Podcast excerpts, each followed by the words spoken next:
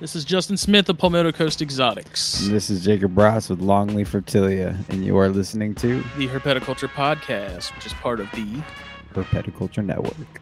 Enjoy.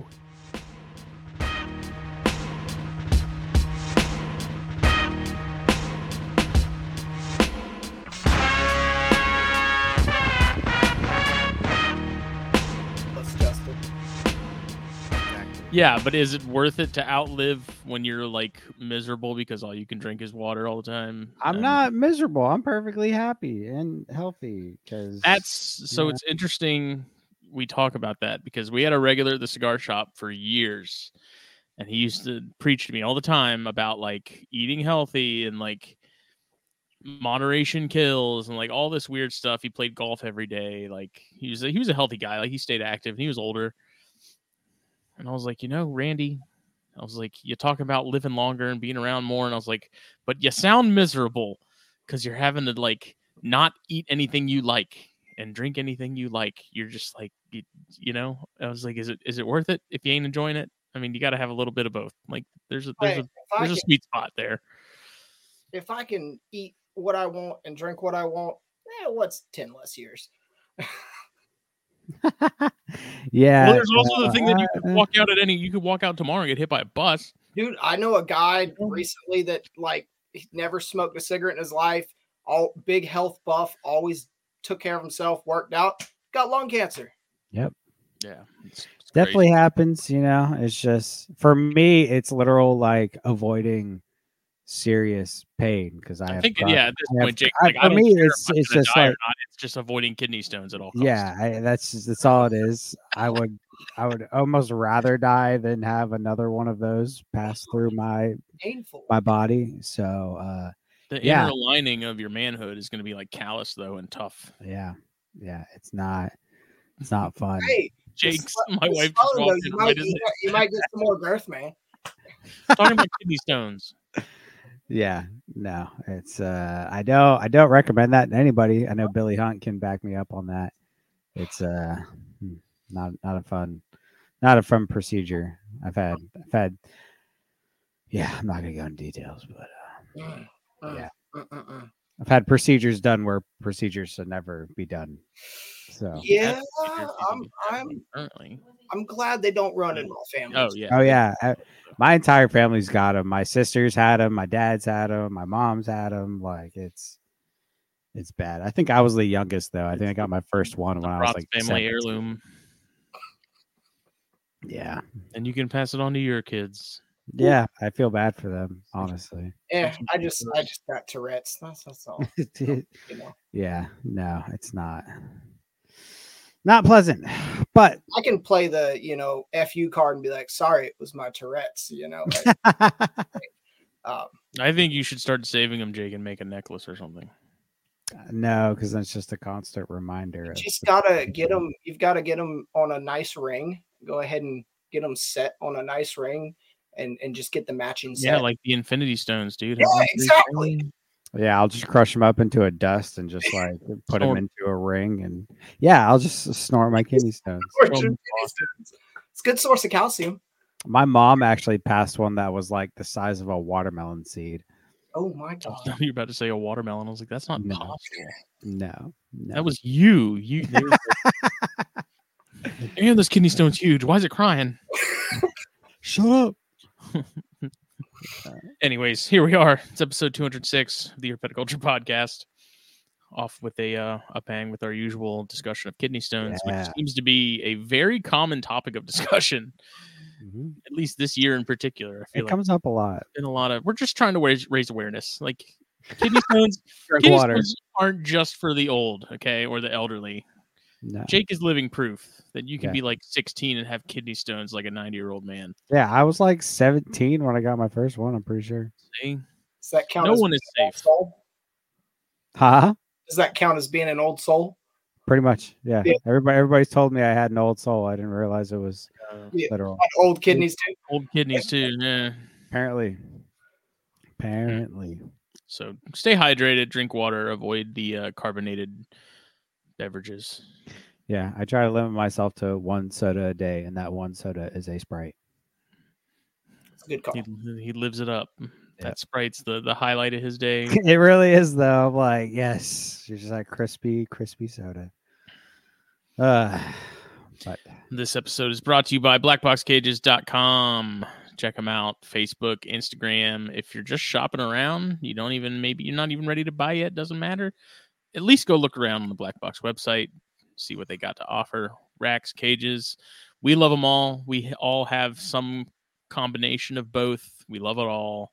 Um, use the code T H N at checkout and get ten percent off your order. Save yourself even more if you're in the uh, nearby North Georgia region, um, that general vicinity. You can uh, there's a pickup option where you can go and grab your stuff yourself and cut out the middleman of FedEx and freight and things like that. Um, well worth it. Me and Jake oh, yeah. do it every year. It's a nice little trip. Uh, we really load down that truck and push it to, to maximum capacity. I'm actually yeah. amazed we haven't had to get a trailer again since the, the first yeah, round. We did it. I Somehow think, we made it work this year. No, we got the trailer the second round because we got stuff from them before we were sponsored. And then we did a second round with the trailer. Yeah. And that's when we really loaded up. And then this last round, I, I still don't know how we filled that. I, I don't know how that worked out. There's no way this will all fit in this Tacoma. Yeah. No, I was like, there's no way, dude. Like, this is not going to fit. Made it work, though. And Clint's over there like, yeah, it'll fit. It'll fit. Don't worry about it. And I was like, he's what? like, he's got the engineer brain or something. Oh, yeah. He's dude. like, nah, dude, this is fine. We'll make it yeah. work. And sure enough, it did. So I don't know how it fit together like a freaking puzzle, but it works because I think we had what? Three cages, two racks. Is that what it was? Uh, yeah, a four, so. a four footer, two three footers, uh, X R fifty-five, then an X R twenty or sixteen. Yeah, yeah, yeah. It was a lot, a lot but we made it work. Yeah, uh, somehow, some way, and we can even speak to the quality of it because it also got rained on. Just a little bit, not a lot. Yeah, every every on. time we make that trip, it seems like yeah. it rains. And I told that when Casey was here over the weekend, I was like, it seems like whether you're coming to us from Georgia or we're going up there to y'all, it rains. Like, the weather just sucks. Like, I don't think it's ever been sunny and nice. Anytime we've driven up that way, it's always been, like, overcast and kind of gross. Shit, I mean, not not this last time, but the time before, it snowed when we were out there, remember? Because we went for the oh, show. yeah, yeah, we, we went to that like show. Bill, yeah. Bill and Keller, and it freaking snowed. Yeah. That yeah. was wild. Wild. But, yes, they did get rained on, and guess what? Everything was perfectly fine. Mm-hmm. So, no issues. They're built to last. They're not. Uh, it's not thin. It's not cheap P V C. They oh. do use a, a higher grade, and best lead times around. Buy your stuff. Uh, You know, I think the lead time's still currently about two weeks. It hasn't hasn't really fluctuated at all. So get them while you can. Again, code T H N at checkout. Then hop on over to Steve Snake Sharin's Venom Hot Sauce. Get the whole set. That Cottonmouth sauce especially is the T H P pick. You won't regret it. By getting that hot sauce, you're helping Steve with his public outreach. Uh, relocations, rehabilitations. Uh, he does a lot of events, educating the public. Um, I guess he has people come and hang out, like check out his his facility and collection and stuff too. See a lot of pictures of people there, you know, holding boas and stuff. So by getting that hot sauce, you're supporting him directly. He's also a first responder, so help help your guy out. Yeah, man. And then uh, Fulvius Apparel, last but not least. You need a shirt. That's right. Right there. Gabe's got it. Don't be a hemipene. Don't be naked. Don't be weird. Get a shirt. Use the code T H N. Get fifteen percent off your order. That is just for T H N listeners and viewers like you. Hoodies are up. Um, I put a couple of the coffee mugs up. I still have to make some more. I really only have like three. three or four available, but I put them on the site anyways. Um, should have tumblers and stuff probably towards the end of the month when I get another, a better heat press than what I have currently. Um, and I got some other designs I've been working on, so more stuff to come here soon. Yep. Stay tuned by following that on, on Facebook and Instagram as well. Don't be weird. Don't be naked. That's right. Anything new on your side, Tim? Uh, not really, man. You know, everything's pretty much per usual. Um, everything's rocking, rolling, growing, shedding, all the good stuff. I was doing some cleaning today. Took out some of the pits I got growing up, and everybody's growing like freaking crazy, man. Did a quite a few upgrades recently. Um, you know, everything's pretty much good. All the babies are growing. Everything quarantined from Daytona still rocking and rolling. Um, so it's all good on that front. Um, but yesterday, if anybody is interested to hear me talk some more, I did do a podcast yesterday. Um, so check out Joe with Meteoric Serpents. He started uh, the Colubrid Corruption podcast. It premieres every Sunday, usually live. Um, but we did pre-record yesterday because he's going to be vending the, the Orlando show uh, this weekend. So we pre-recorded. It's going to be out on Sunday. Um, it's the tenth for anybody. Yeah. yeah. So definitely check out his show and, uh, you know, show him, show him some love. Go like, subscribe, all that good stuff. Um, he's a good guy doing cool stuff. And, uh, yeah, it's a good show. Had a lot of fun. Yeah, I started the episode with Skylar the other night. I want to need to finish that. Yeah, and it's only on YouTube, so look up the Colubrid Corruption podcast on YouTube if you want to check it out. Um, it's not on Apple Podcasts or Spotify or anything like that yet. So um, give him a listen, man. It's a it's a good time. So, did you notice anything having done T H P and stuff now for going on six years? Six years, like. Did you did you notice things that, that he does sort of starting out that we did starting out? Or was it uh, like was it like sort of look at like being on a on a newer show like that? It's been I haven't been on some it's always different being on somebody else's show with, you know, especially when you have one. You know, when you have one, it's easy, definitely easy to talk, you know, you're used to that aspect, but it's weird being the one that gets asked the questions, you know what I mean? Like it's normally I'm on, I'm in his seat, you know? And so being the, being interviewed versus the, you know, interviewee, it's, it was kind of, it's kind of different. Um, like I said, it's been, fuck, it's probably been three years since I've been on somebody else's show. Um, but you know, it, it was fun. And, uh, and he also, do, apparently he does another show that's more like ball python oriented. He co-hosts, so he's pretty much got the idea of podcasting and all I that. Got you. You know, we were, we were fresh, fresh out the womb when we started. No idea what we were doing. So uh, still don't. No, no, still don't. But we try. Feel like flying we're not, blind. We're, we're not quite as cringy as we used to be. So yeah, at least sometimes. But. Yeah. No, it was uh, it was good. You know, he had a lot of good questions lined up, and uh, he definitely definitely knows what he's doing. So definitely highly highly recommend it. This is the, the first time, I think, probably since we had Jack on, that we have three South Carolinians all together again. Yeah. I mean, Jake.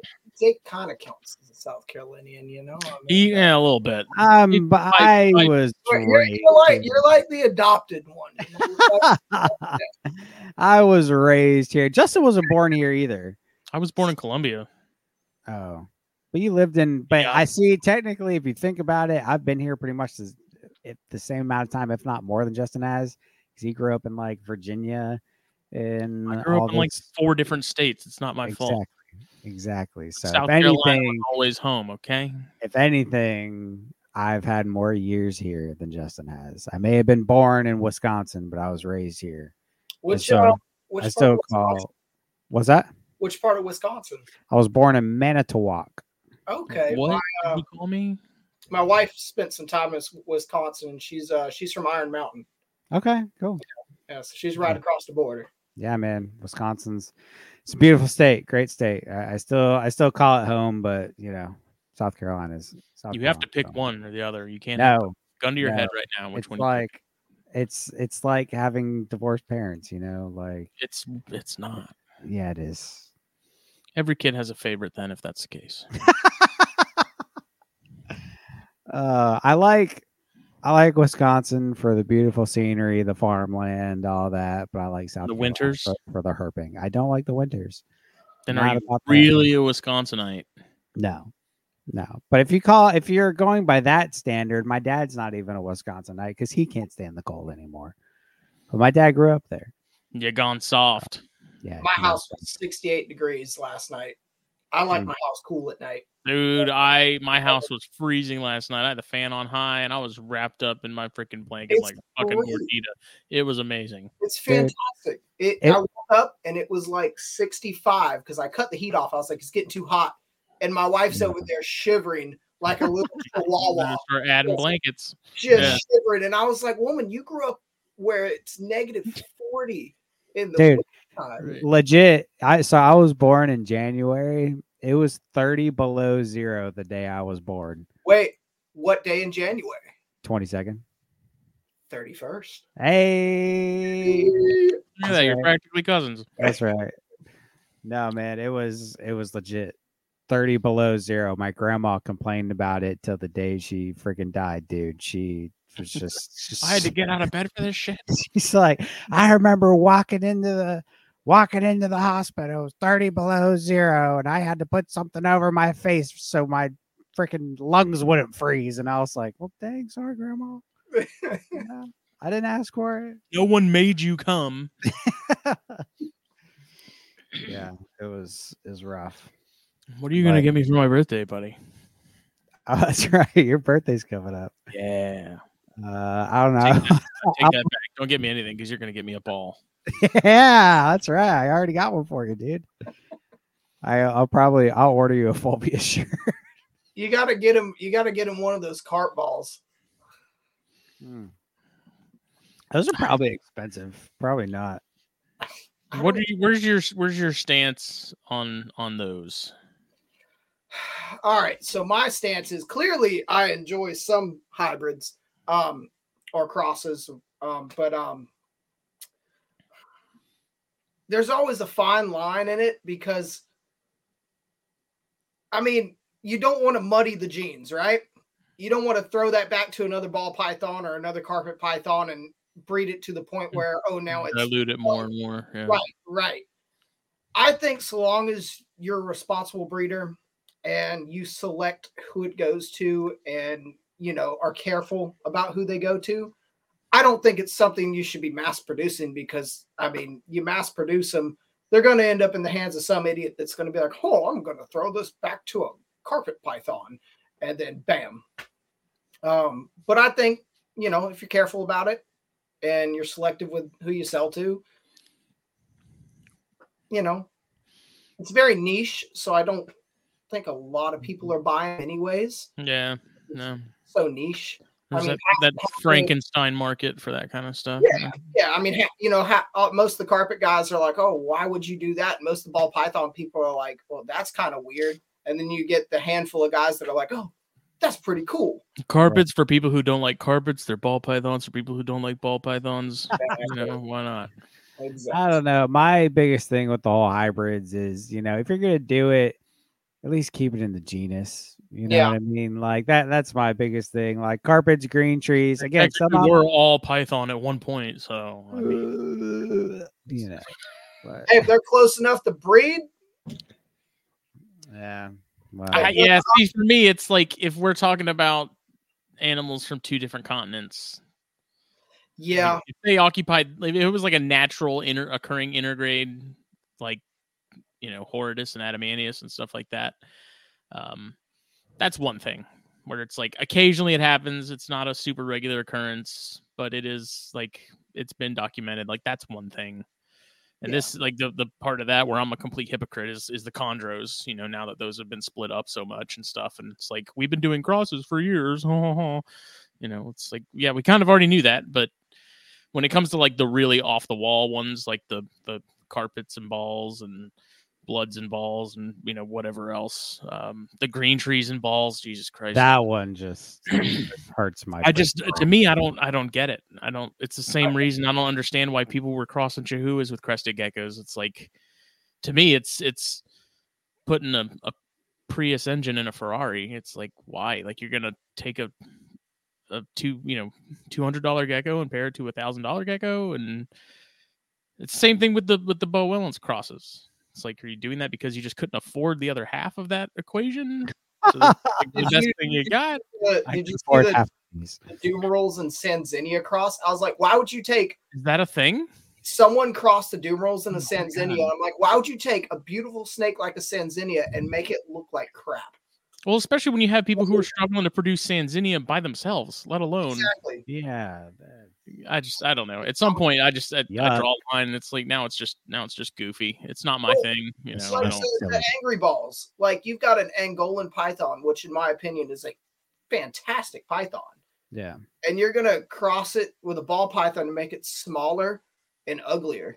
Like, why? Right. You're not improving on either one of those I feel, things. I feel like if you're doing a hybrid, You, it should be improving on the overall look, coloration, pattern, a little bit of everything. You should be making a cool, pretty snake. Why would you want to take something that's so beautiful and like, here, here's this poop ground, poop, poop brown snake that's pattern looks like crap. Here you go. Yeah, like at least the Carpondros look cool as right. shit. Exactly. Like, that's a cool looking ones thing. I can really sort of get behind, but I still, it's not something I'm really going to go out of no. my way to do myself. No. But you know, at yeah. least you're still you're still within the realm of, you know, relation to one another. You're still yeah. in that that ballpark. Yep. But like blood pythons to balls, things, goofy stuff like that. It's like, what's the? I just don't. I don't see the point. I don't. I don't get like, okay, you made it, and then what? You yeah. know, now what? Like, now where do you do it? At that point, you're just doing it just to say you could and see how wacky we can get with some of this stuff. It's just kind of, I don't know, whatever. If that's what people want to do, go for it. Go nuts. Whatever floats your boat. That's right. But in this episode, we are joined by Mister Gabe Shuler. Uh, thank you for coming on on sh- such short notice, buddy. Really appreciate it. We've um, talked about it a, like off and yeah. on for a, a while now. Yeah. It just hasn't yeah, happened. Sure. But as we hinted at earlier, uh, Gabe is a fellow South Carolinian, along with Mister Smith-I and myself. Um, it's always good. He's actually not that far away. You're only in Charleston, right? Yeah, I'm uh, on the other side of Charleston. I'm I'm like halfway between Charleston and Myrtle Beach, so like two, two okay. and a half hours. Yeah, not okay. bad. Yeah, cool. He got one of my green trees. I do. She oh, is really? Calmest Biok I've ever seen in my life. Yeah. Mm-hmm. Nice. Which uh, is just hilarious knowing who their dad is, because Jesus uh, Christ. Yeah, that dude's a heat-seeking freaking missile, dude. It's Justin, wild. I can I could kiss this thing on the lips. Mine, right yeah. Mine, my holdback's the same way, man. Yeah.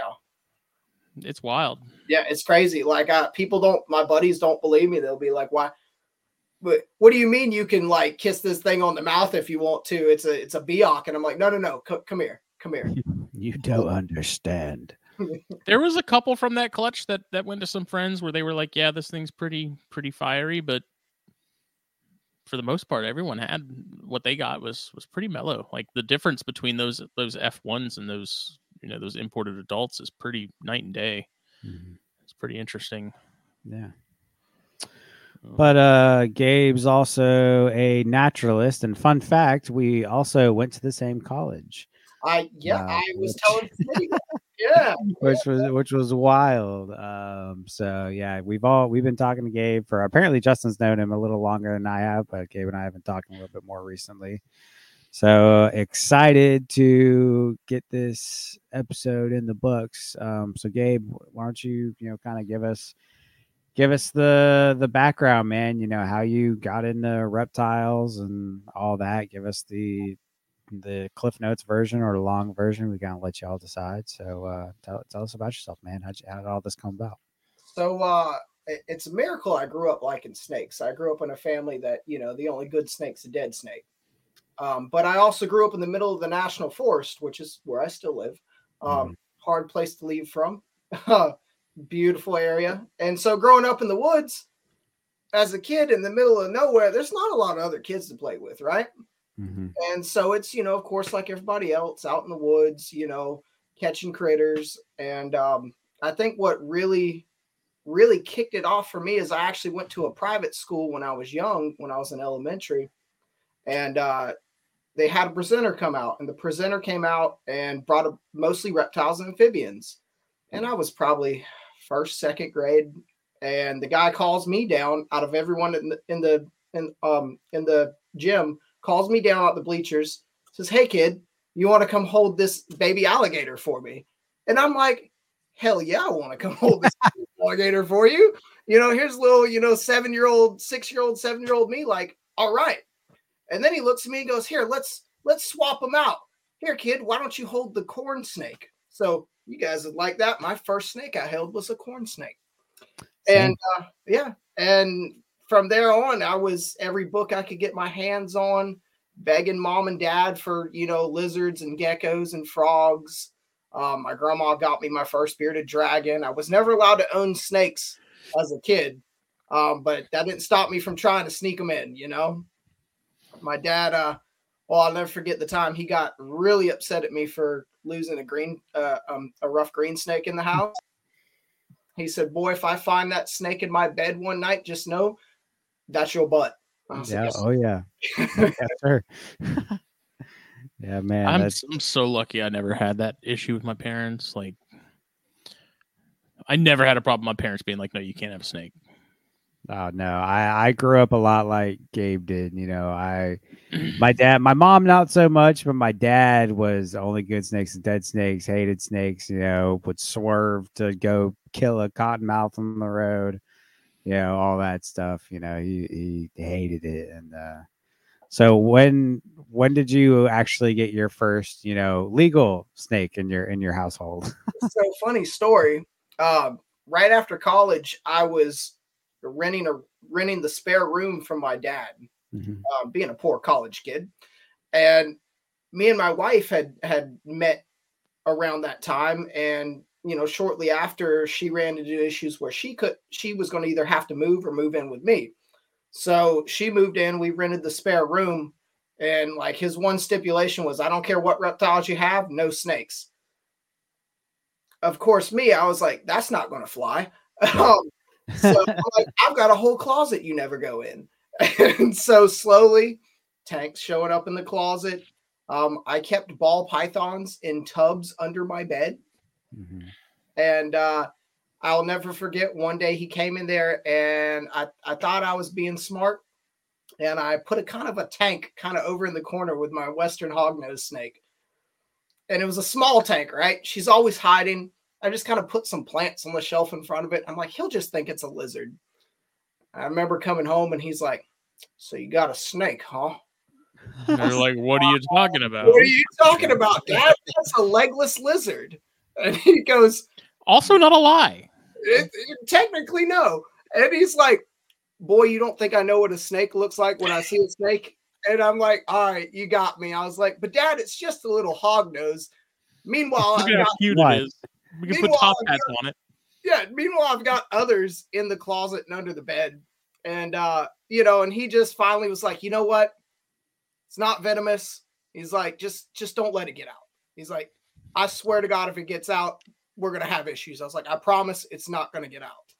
Um, and so he kind of chilled out after that. And then several years of renting the spare room from there, we, me and the wife finally saved up, got our house, and uh, first thing I did was set the reptile room up.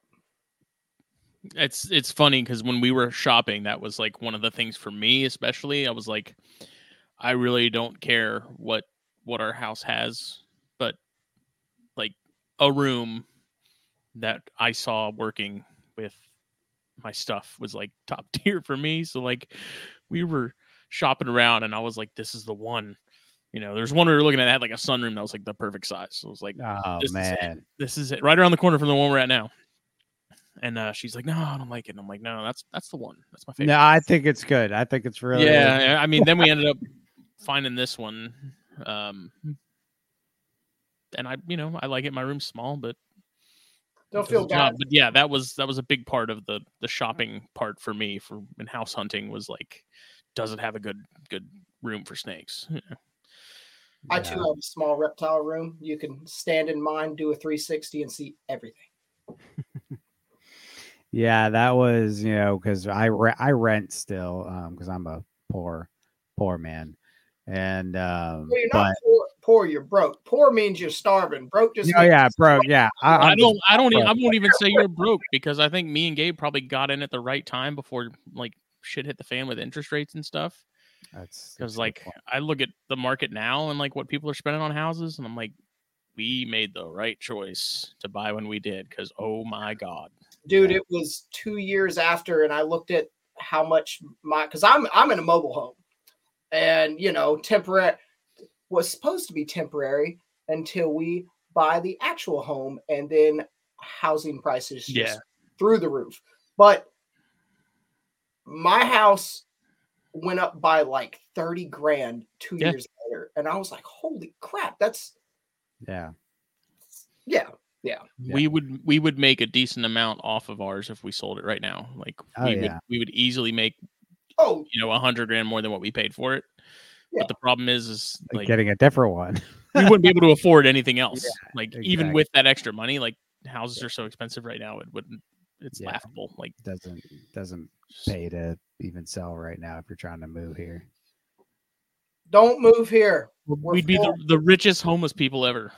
Yeah, dude, it is so expensive. Like I was looking and, and, and, you know, I live in Berkeley County, but I'm right on the Charleston County line mm. and Berkeley and Charleston County are the top two most expensive counties to live in, in the state. And, uh, just prices are ridiculous. I'm sure Buford's right behind y'all. I, yeah. I think it's Charleston, Berkeley, Dorchester, and then Beaufort. Yeah. yeah. It's, it's rough, man. It's real. Real rough. Um, but yeah, no, when we were looking for a place to rent, I mean, it was fighting tooth and nail to get a place to rent. And then of course my, my ass is like, you know, cause me and my girlfriend, you know, live with, uh, my best friend. And, um, you know, so we had, I was like, it's got, we could find all kinds of two bedrooms. I was like, we have to have three. Like, I'm sorry. Like I, it's just, it, It's required unless you want snakes in the master bedroom, which with us, but they won't fit. Your bed like so, I did, man. It's okay. Yeah, no. I was like, no, I gotta, well, have, the other, gotta have a room. The other issue too is like in Buford in particular, because we have the you know Parris Island and the Marine Corps, the Air Base and, and the Marine Corps Recruit Depot. Rent is insane because all these yeah. people that own these houses around here know that the Marines get a housing allowance. Yep. And so they know they can just jack that price up because they know how much they get. Like that's, I think that's public information. That's not like a secret yeah. or anything. And so if you're not in the military and you're around here and you're trying to rent and you want something like good decent, luck, it's really tough because we were thinking about renting before we bought because me and Katie weren't living together.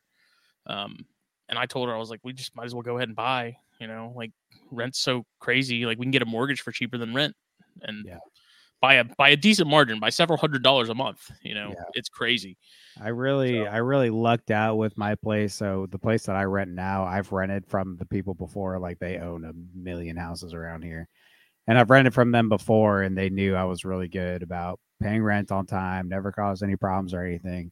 So when it was time to, you know, for me to, you know, get another place, I was just up their ass, dude, and I was, and I was calling them every week, like, hey, you got something ready? They're like, we're still fixing up this house, blah, blah. I'm like, okay, next week. I'm like, you guys, is it ready? It, it's also, it's really hard to find someone to rent from that's like, okay with you having snakes in the house. Yeah, yeah. But other than that's an I had a kid. Like, my snake's not going to finger paint poop on the wall, okay? Yeah. But your three-year-old will. Yeah. No, it, and it was funny the way that came up. So I've rented two other places from these people before. And um, they told me straight away, they were like, you know, you have to pay a pet deposit for dogs and cats, but cage pets are fine. And I was like, word, you know, like, it, and that was, that was in the other two places where I was, I had a lot less numbers and all that. So I didn't say anything. When we got this place, you know, things expanded a lot. And I was like, okay, I should probably mention this just to make sure we're good. So I, I asked her while we were, you know, going in to sign the lease, basically. And I was like, by the way, you said cage pets are fine, right? And she's like, yeah. Then she goes, wait, what kind of cage pets? And I was like, snakes. And she, yeah. And she was like, oh, no, that's fine. Um, she was like, I'm just making sure because I had somebody trying to keep a tiger in one of my houses. Um, so I was like, nope, nothing like that. Just snakes. She goes, okay, yeah, that's fine. I and then she wonder... goes, then she, then she goes, wait, how many? And I was like, uh, I don't know. And she was like, okay, that means a lot. No, you're fine. And I was like, yes, like we're good. So was that the same people that owned that house on Cypress when you were living there? No, no, no, no, not that one. Those, that was just a one-off random yeah. kind of thing. We moved in with people that were already there. And uh, yeah, no, that was, that was different. Um, but yeah, I've had two places with these guys and they're the cheapest, cheapest rent in Beaufort for the most part. And I got a three bed, two bath house with a garage and pretty affordable. I wish I had a garage to put snakes in to cool outside, man. Oh dude, it's great. I got, it's a, it's like a, I think it's, te- it's a one car, but it's a big one car. So like all my bullshit goes in there. My bike's in there. Bigger than mine. Yeah. It's, it's a pretty good sized garage. I, Dude, keep my, I keep my motorcycle in there, all my extra snake crap, and then I still have room to like cool down all my stuff. It's great, man. It's great. I actually took my uh my my kings. I've got some Chesapeake locale Easterns and yeah. uh, some, some Brooks king snakes. I I love my Methpropeltis. Um, you know, I just love them. Uh, addicted to them things. Uh, isn't that right, Smitty? I like chain yeah. kings. I don't have any issue with Easterns. I like them. If I was going to keep any of those, even though those are just as messy as the Callies. Yeah, my well, worst one I had in the Floridas that I've that I'm, yeah, yeah. I literally got that that Eastern I got from you years back, Justin. Hands down, the the worst one. I forgot about that. Yeah. Oh, yeah. Did you get the big boy? I think it was a female, wasn't it? Was it no, the big one though? Male. Um. It's looking at me right now through the tub like, hey, give me your fingers. Hold on. Was it was it an oh. adult when you got it? Yeah, it was an adult. Actually, yeah. Justin, how do you know how old this thing is? Because like I'm pretty sure he's old as old as crap. Quit coming for me to bite me. Yep, there you go. Oh yeah. Hmm. Is that the one your dad had? That was one of the ones my dad had, yeah. yeah. That was one of the part of his pair. I remember that big I don't one. Remember. He had that was just a freaking diesel of a yeah king snake, dude. So this guy gets a little nutty um, when I'm in here feeding other stuff and tries to eat himself. uh, it's every time. So like the the last like two three inch of his is two three inches of his tail is like all roughed up because he always tries to eat himself. And I'm like, I swear this, this thing's got you like- could, how do they survive?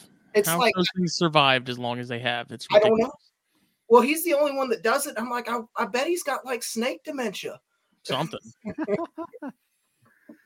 Yeah. Well, now that we've gone off topic a whole lot, back to you, oh, Gabe. no, no, no, no, definitely not your fault. Listen, we're all, I, I'm A D H D as hell. I don't know about you guys. We're, we're, look at Justin. He's already looking around like, huh, what? We're no. getting we're getting old if we're talking about the housing market. That's oh yeah. yeah. You know how you're you're approaching the thirties and stuff once you uh yeah. Well, that's actually your question, Gabe. How old are you? I'll be thirty-one in January. Ah yeah. Damn. Okay, Mister What what are you? Almost forty now, Justin? No, I turned thirty-three this month, bitch. I'm just I'm not a I'm not scared of aging. I don't know why everyone's so worried about it. It's like you want to get you want to get old. You can't wait for the day that you're the old guy sitting on his porch in his rocking chair holding his friggin' rhino rat snake. In my cigar. Cigar in one hand, rhino rat in the other. So, so Jake, barons or rhinos, man? Barons. Oh, it's you're not, wrong. Don't even, you're don't wrong. Even, I'm not wrong. You're wrong. I'm not. I, I, no, not at all. They're, they're fantastic. It's not I, even a question, man. Oh man, listen. It's, it's not even a question. You know, it's. You know, to each their own. As long as you don't yeah. shoot a bunch of cart balls, we're good. More for me. You know, the only thing that I'll give rhinos. So it was on a Colubrid and Colubroid episode. I can't remember which one. But uh, this guy had somebody, I think it was Matt talking about it. It may have been somebody else. I don't know. No, I think it was Terry. It was Terry Burwell's episode. And Terry was talking about how somebody messaged him being like, hey, can I keep a Barons and a Rhino together? Terry was like, no, don't do that. Like, the Barons will more than likely eat the Rhino. And um, basically one thing led to another. A guy was like, fuck you, I'm going to do it anyways. And um, so he kept them together, and he messaged Terry back, and he was like, you were right, but you were also wrong. He said the Rhino ate the Barons. I was like, well, I guess that's a point for rhinos. Oh, man. Oh, so, man. I mean, I will say when it comes to food, like, rhinos do get to, like, kink snake levels of crazy with food. Oh, dude, have you even fed your Barons? You were just doing it wrong because, dude, Barons are absolute psychopaths for food. Mine are nut jobs, like full on. The only thing that they don't bite you, which is great. It's the difference between them and king snakes. But, dude, my Barons are nut jobs for food, you know, and I know Skies are too, man. It's just, you know, bar- Barons are just better. Just, just, yeah. You know, everyone's entitled to their own wrong opinions. That's yeah. right. That's right. Yeah. Last That's I checked, fine. When Sky was was doing that podcast, he was wearing a Rhino shirt. May have been wearing a Rhino shirt, but uh, he still said Barons are better. But he was wearing the shirt, and so he doesn't. But he doesn't that much. He doesn't own. All I, think, all I can think of right now is y'all remember the Starburst co- commercial. It's a contradiction. Yeah. yeah. yeah. You know, to, to each their own. They're they're both cool. You know, I won't take anything away from rhinos. You know, I've held Smitties and. They're cool. They're a green ball python that just sits there, but you know, it's it's fine. I like snakes that move. So one of us has kept both. You had one for like two months. I had it for like six to nine months. Yeah, well, and it just I wasn't impressed. It's because you had it in a massive cage that was basically empty.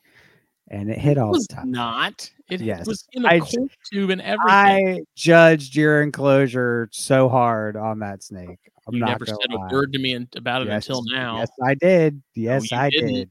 Yes, I did. I, I would have remembered. It. No, you just didn't care about it as much because it was the Barons. Put more effort into your rhinos. That's all it comes down to. That's weird because. Uh, cages. Did you guys see what I posted earlier with the uh, lightning thunderstorm effect I did on the trim cage? No, I didn't. Yeah, I uh, I kind of I've been messing around with recreating a thunderstorm in the enclosure, and I think I I, I finally got it down pat. Um, I still have to cut. I still have to initiate the sound and the light manually to do it. But once I turn it on and play the sound bite on my phone, it goes. But it looks awesome. That's sick, dude. Yeah, man. Hell yeah. Well, what's the current collection? Yeah. Yeah. What was your collection? You got, I know you got a green tree. I know you got some king snakes. And my my problem is I like everything. Yeah. Um, I definitely have my my niche things that I like. Like I love Morelia, you know. Um, I love anything with rattles, and I love pretty snakes that sit on sticks. Um. And then I love my my my Lamprepeltis, you know. Mm-hmm. Um, so I did recently from your buddy Preston, actually, uh, that you put me in contact with. I picked up one of the Juvie Everglades from him. Nice. Actually, is going to pair with my male here. Actually, let me see if he's out right now. He's pretty cool. You got one of the het A-males or you got an A-male? Um, het A-male. Nice. Here, come here, bud. And this is the male. I'm a very big fan of just the natural look of Everglades because yeah. they're stunning snakes. Yeah, but sure. uh, yeah, let me oh. put the light on. That would probably help. So this is that was that's this year's baby. This is a last year's baby. Oh. A friend of mine. The lights don't do it justice in this room. They really suck. But this thing is legit like pumpkin orange. Yeah, I feel like unless you're holding Everglades, sort of, you're looking at them right in front of you, like no pictures or video ever do them justice. No. Yeah. So there's um, just nuance to you got you got to get them in you got to get them in sunlight. That too. To really to really get it out. So there's this old guy, older uh, breeder in the area. Um, it's uh, it's J B Reptiles. It's uh, John John Buscemi mm-hmm. or Buscemi. And uh, he's at pretty much every reptile show in the area. Been breeding colubrids, breeds beautiful colubrids. Who is it? For years. It's uh, John. Oh, it's J B Reptiles. It's John Buscemi, I think. Is he on like Instagram or anything? No, this guy's like super old. I don't think he has. Oh. Yeah. It sounds um, familiar for some reason. But I mean, you know, he's been breeding colubrids longer than we've all been alive. And he always has the prettiest animals. And, you know, I don't go to reptile shows often anymore. I get from breeder friends of mine and stuff. Um, but every now and then when one's local, I'll swing in, pick up some light bulbs and stuff like that. And almost every time John has a table there, and almost every time I end up buying something from John because he just produces the best. Um, yeah. Yeah. Um, so that's who I got that male Everglades from. And then, like I said, I got the female from Preston, and she's in her hide right now. She just ate, so I'm not going to mess with her. Yeah. Yeah. Very cool, man. Yeah. No, Preston produced some, some hitters this year, man. That yeah. Really, man. It's a really good. Did snake. You get some of those corns from him? Uh, not yet. Yeah. He, he hadn't gotten them eating yet. Um, so oh, I didn't pick I them you. up, but I'm still, I am, getting a pair. Um, so those will those will be cool. And they'll be really yeah. cool with those. Not Castagna. So collection wise, yeah, what, what's your gotta look around and uh count, but um I've got I've got the sibling to Justin's Pine Snake. Uh oh yeah. Yeah, he's great. I actually use him for an educational animal. He's about to get upgraded into a big enclosure. Oh, where's the camera? Come here, bud. Oh, yeah. That was the first one you got from Tony, Justin? That's from that same clutch, yeah. Yeah, yeah, the first one you got. Yep. Nice. Yep. So yeah. he's he's cool. Um, mine, was, mine was donated to Cold-Blooded Caffeine so they could do yeah. educational stuff with him, too. So yeah, nice. Yep, I use him for outreach events all the time. Um, yeah, mine was mine was super mellow, man. That was a great, super great mellow, snake. Dude. Super yeah. easy to handle and deal with. He doesn't even hiss. I'm yeah. kind of sad that he doesn't hiss because that's the iconic thing. I'm like, come on, just just once. Just mine once. Got huffy and puffy like twice, and that was it. Dude, I've um, got my female northern pine is just a freaking dick, dude. Which is weird because northerns are known to be really, you know, calm. Yeah. Snakes, my male, I can reach right in and grab him. He's fine. The female, dude, oh my god, I was changing her water today, and she just, you know, just that big, uh, you know, hiss from down below. She's little. She's, you know, only a year old, something like that. I mean, little year old pine snakes aren't, you know, they're not that small. They're not that small, you know. Um, yeah. I remember Tony handed me this thing, and he was like, "Yeah, it was, it was hatched like." in August, and I picked it up like a few months after it was hatched, and I was just like, this thing's like two foot long. What do you mean it was hatched in August? Yeah, dude, that I have um I've got a male uh southern from Tony is a sibling just the year after from the one you have, and um he's already he could eat jumbo mice if I wanted him to. I feed him larges right now, but dude, he's huge. He's a year old, he's huge. You guys want to see uh one of the biggest and prettiest eastern hog noses you'll probably ever see. Oh, dude, I saw the pictures you posted of that thing. All right, come here, sweetheart. You hear? Oh yeah. Don't you poop on me? Don't you poop on me? Lord have mercy. Uh, oh, that's like it, it's it's as long as my arm. Its tail goes up yeah, from my a, neck. That's a beast. Yeah, dude. Yeah. That is so pretty. And you, you've got it. He's eating mice or? This thing eats mice, chicks, whatever I feed it. Wow. Yeah. That's awesome, dude. Yeah, man. It's almost like a weird, like half melanistic. It is. Kind of it's deal. Uh, yeah. Almost like an anery. Yeah. It, it's, it's a crazy looking pattern. This one. Uh, so this was produced by, um, oh God, I know his name. Um, Kevin Fisher? Kevin Fisher? Yeah, thank you. Thank you. Yeah, so that's the only guy, guy producing Eastern. Guy, yeah, I think I know of one other guy producing them, and that's it. Um, uh, Matt Matthew Dove. Yep. Matthew Matthew Dove. Oh, does Dove do some too? Yeah. Yeah, yeah he's got Easterns. I don't know if he's got melanistic ones, but he, he produces Easterns. Well, you know what's funny is is most of the ones in my area are melanistic. I've never yeah, seen an, I've never seen an adult with color here. Ever. Everybody. I've never seen a wild adult hognose with color. I haven't either. All the ones I found here are jet black. Um, I found the one you found colored um, Eastern. I've here? seen like one melanistic Eastern, and that was actually in high school on the school property. Everything else I found was was colored and like a normal, if that's what you want to call it. But some of them were more uh, like yellow, and some were just that screaming orange. Just dude, those those orange or what they call them, Halloween phases are just stunning. I take the black ones over any of them though, man. Especially that yours, like the pattern black. Yeah, no, that pattern black is like I would take mine over mm. Halloween any day. Yeah, absolutely. I would take a Halloween over a solid black any day. And here's my reason why. There's so many other snakes that look so much better as solid black animals than a hognose. Like I think it's black. Just that matte, that matte black though. Yeah. You know?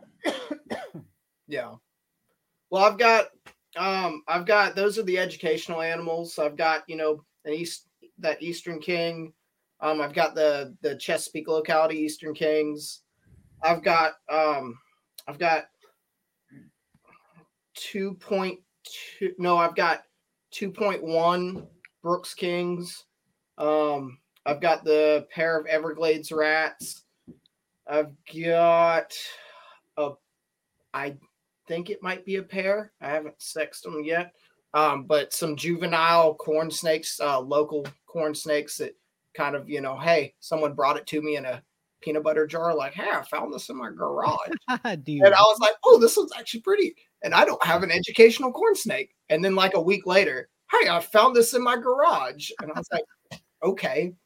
Um, I've got like six ball pythons of assorted morphs. Um, the wife really likes them, so I've held onto them as long as I have. Yeah, yeah, yeah. You can. You, everybody uses that. Yeah, yeah, yeah. You're, you're allowed to say you like ball pythons. Only got my wife or my python that I'm attached to. The rest of them are kind of like. Uh. Um, I've got, I've got two green tree pythons, both Beox. I picked one up to pair with Justin's, and surprise, it's a female. Um, so I have two females, no males. Um, still need to get a male. I've got three Popwin carpet pythons. Yeah. Oh, dude, my my male Popwin I have is just screaming orange. It's oh god. Um, that's what I like is that high orange flaming with the yellow is just. The yellows, man, the yellows really do it for me. My holdback. Out. Did you see the picture I put on my story? My holdback. Oh, yeah. It's stunning. Yeah. Yeah. yeah, dude, that thing is just um, out of this world. Um, I can't wait to put him back to mom in two years. I've got one that's a uh, oh god, he's y'all's friend. Uh, um, Nick Mutton. Um, I've got one Nick Mutton line. Mm-hmm. Um, one is a F one that was produced by a friend of mine, and the other one is a juvenile that was a wild import. Nice. Nice. I've got, I've got a wild caught animal. I've got an F one that's going to her in probably two years. Then some, then some stuff I produced, and then my original parents from my holdbacks. Um, yeah, my females still have a couple of years to go for their breeding size, so I got some time. If you want, if you want some yellows to throw into that project, man, I'm hopefully going to produce some. Yeah, man. You, hey, listen, I. love Popwins. Um, like out of all the carpet pythons, Popwins. They're the best. They're the best. Yes, they're yeah. the best. You um, might be you might be wrong about rhinos, but at least you have good taste in carpets. I have great taste in carpets. Um, I have uh, here. I'll show you this really pretty one. So this was a rescue. I actually use her for it. Um, I also, in the past, not so much anymore. Um, I used to do a lot of reptile rescues, rehabilitations, and then rehoming. Um, you know, someone called me, hey, I've got this bearded dragon. It's dying. I don't know what to do with it. Get in, get it better, find it a good home. Um, and I haven't done that much in the past few years just because time, money, and other projects and stuff. Yeah. Um, but someone called me up this early in the spring of this year and said, hey, someone in the middle of B F E has a carpet python they don't want anymore. And I was like, Oh, oh yeah. It's like, oh, I'm kind of curious to see what it is. do you want it? Sure, I'll go pick it up. And I pulled up, and this poor thing was in like an aquarium tank on the front porch with a curtain rod stretched across the middle of it, a heat pad with no regulator underneath it. There was like an inch of poop and water in the bottom. It was just sitting in. There was one dead floating mouse about yay big, and then one live mouse in there chewing on her tail. I had mouse bites all over. This thing had like two layers of stuck shed. I was like, oh my God, it's going to die on me. I'm like, so I took it back. Oh my God. It was so weak, it couldn't wrap its tail around my arm. It had no strength. It was skin and bones. I was like, this thing's going to die tomorrow. And miraculously, here we are like nine months later. And she is the sweetest carpet python I've ever had. Doesn't hiss, doesn't bite, super mellow. She's fully healed. When she shed that last shed, I was like, oh my God, this doesn't even look like the same snake. Yeah. Um, so, you know, without knowing genetics, you don't really know quite what it is, but I'd say it looks quite jungly.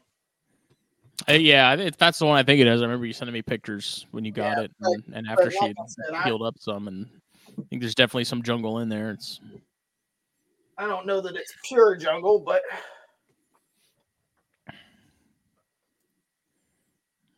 yeah. Oh, wow. It's a good looking snake. And this is just in, you know, crappy room lights. Based on that, I would say it might even have some diamond blood in it. I thought it looked kind of like it might have had like a jungle diamond.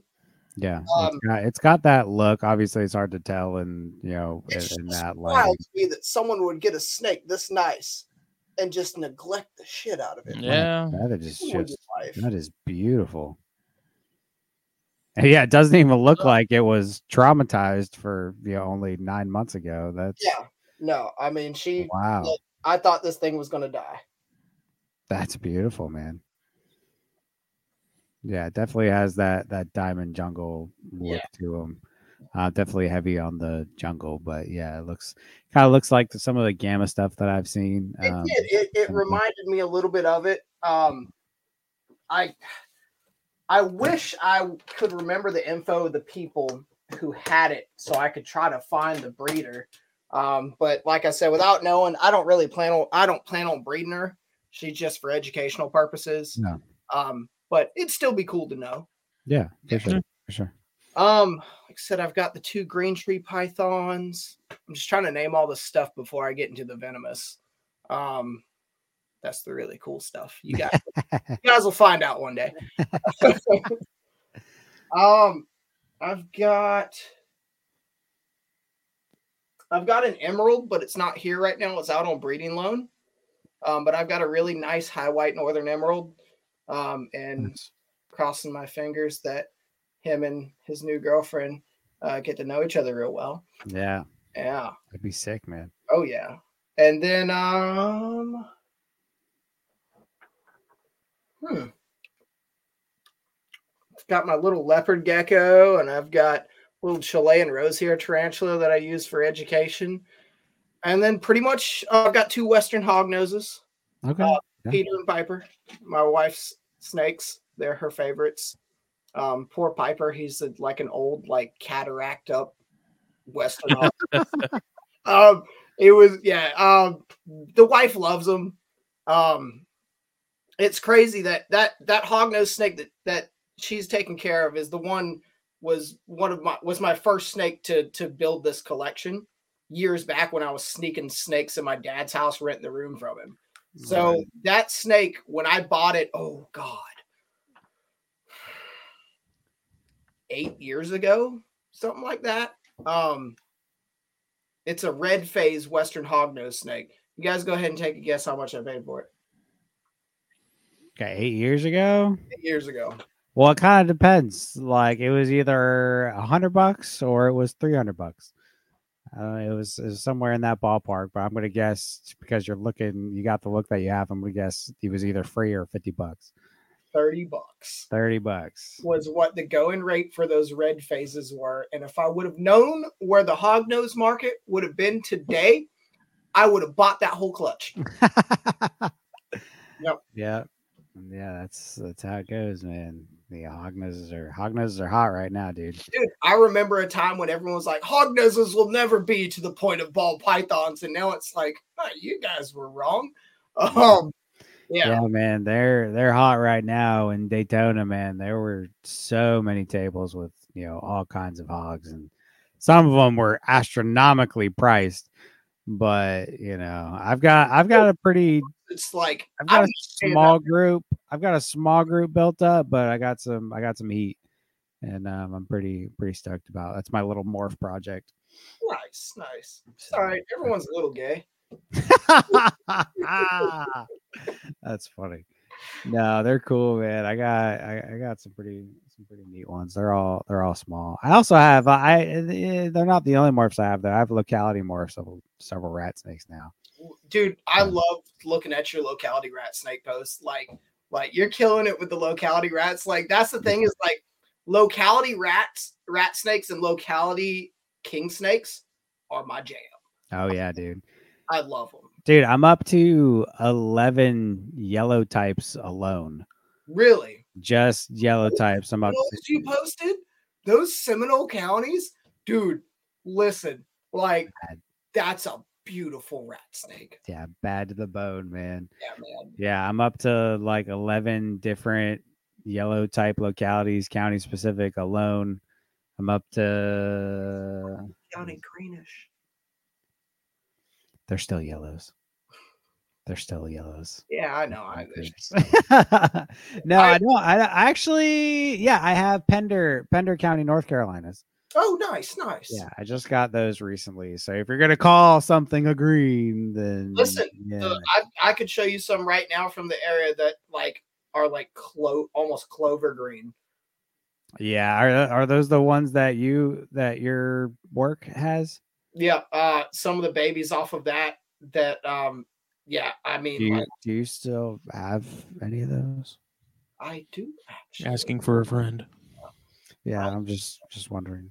Yeah, I, I know, I know. I said no before, but um, I will have to. We we held one back since the male's getting old to put on display. Yeah, I'll have to take a picture of Clover because Clover gets its name. Uh, yeah, yeah, yeah. If you ha- if you but you guys still still have babies? Yeah, we still got a few. We're waiting until spring to go turn them loose. Give them. Oh, you're oh you're turning. Well, they're, okay. Since they're local, mm. you know. Yeah. Just head start them, turn them loose. Yeah. yeah. Nice. Yeah. Nice. Cool, man. Well, yeah. if you if you want any of them to go to a really good home. Yeah, man, I got you. I got know. you. Let I me got know. you. I might I might do it. I was I was gonna hold out because I'm like, oh, you know, if I get a South Carolina locality, kind of wanted to be from here, but yeah, well, yeah. Yeah, man. I'll send you some. What's, what's two South Carolina localities? Yeah, it's you could never have enough rat snakes. No, especially yeah. yellows. Yeah, no. Can't. Yeah. No, there's there's never enough. Um, so yeah. um, so with with the venomous, um, I've got.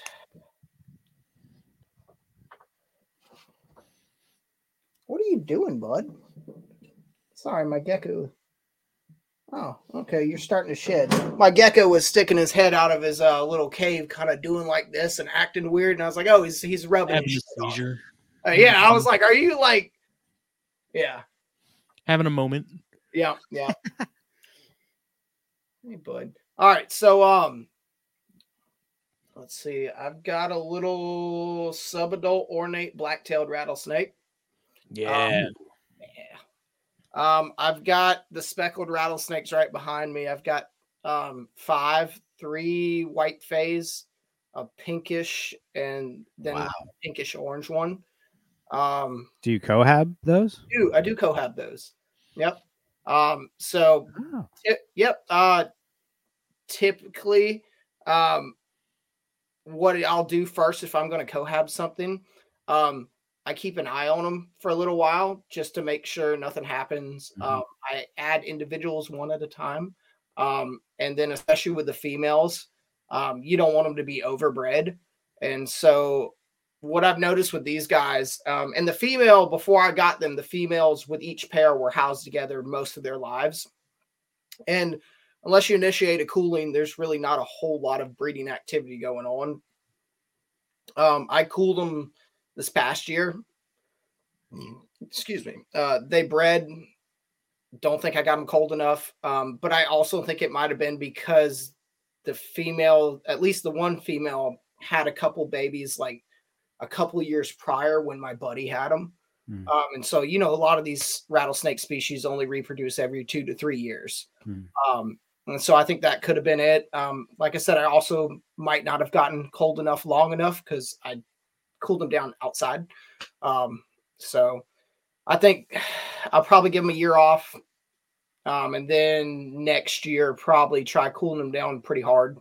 Yeah. Um, do, yeah. Do you, you cohab all five of them together? I have all five of them together. Wow. Um, I sure. do not feed all five of them together. that that was going to be a follow-up question. Yeah, a little I, bit. Uh, How that, do you that's what those? Takes me the longest on venomous feeding day is I have to take each individual out, put them in a tub with the mouse to eat, and then put them back. Um, just because not that they're, I'm worried about them hurting each other, biting each other, but more so like one trying to, you know, Lady and the Tramp a rat with the other one. Yeah. You know, Perfect. um, yeah.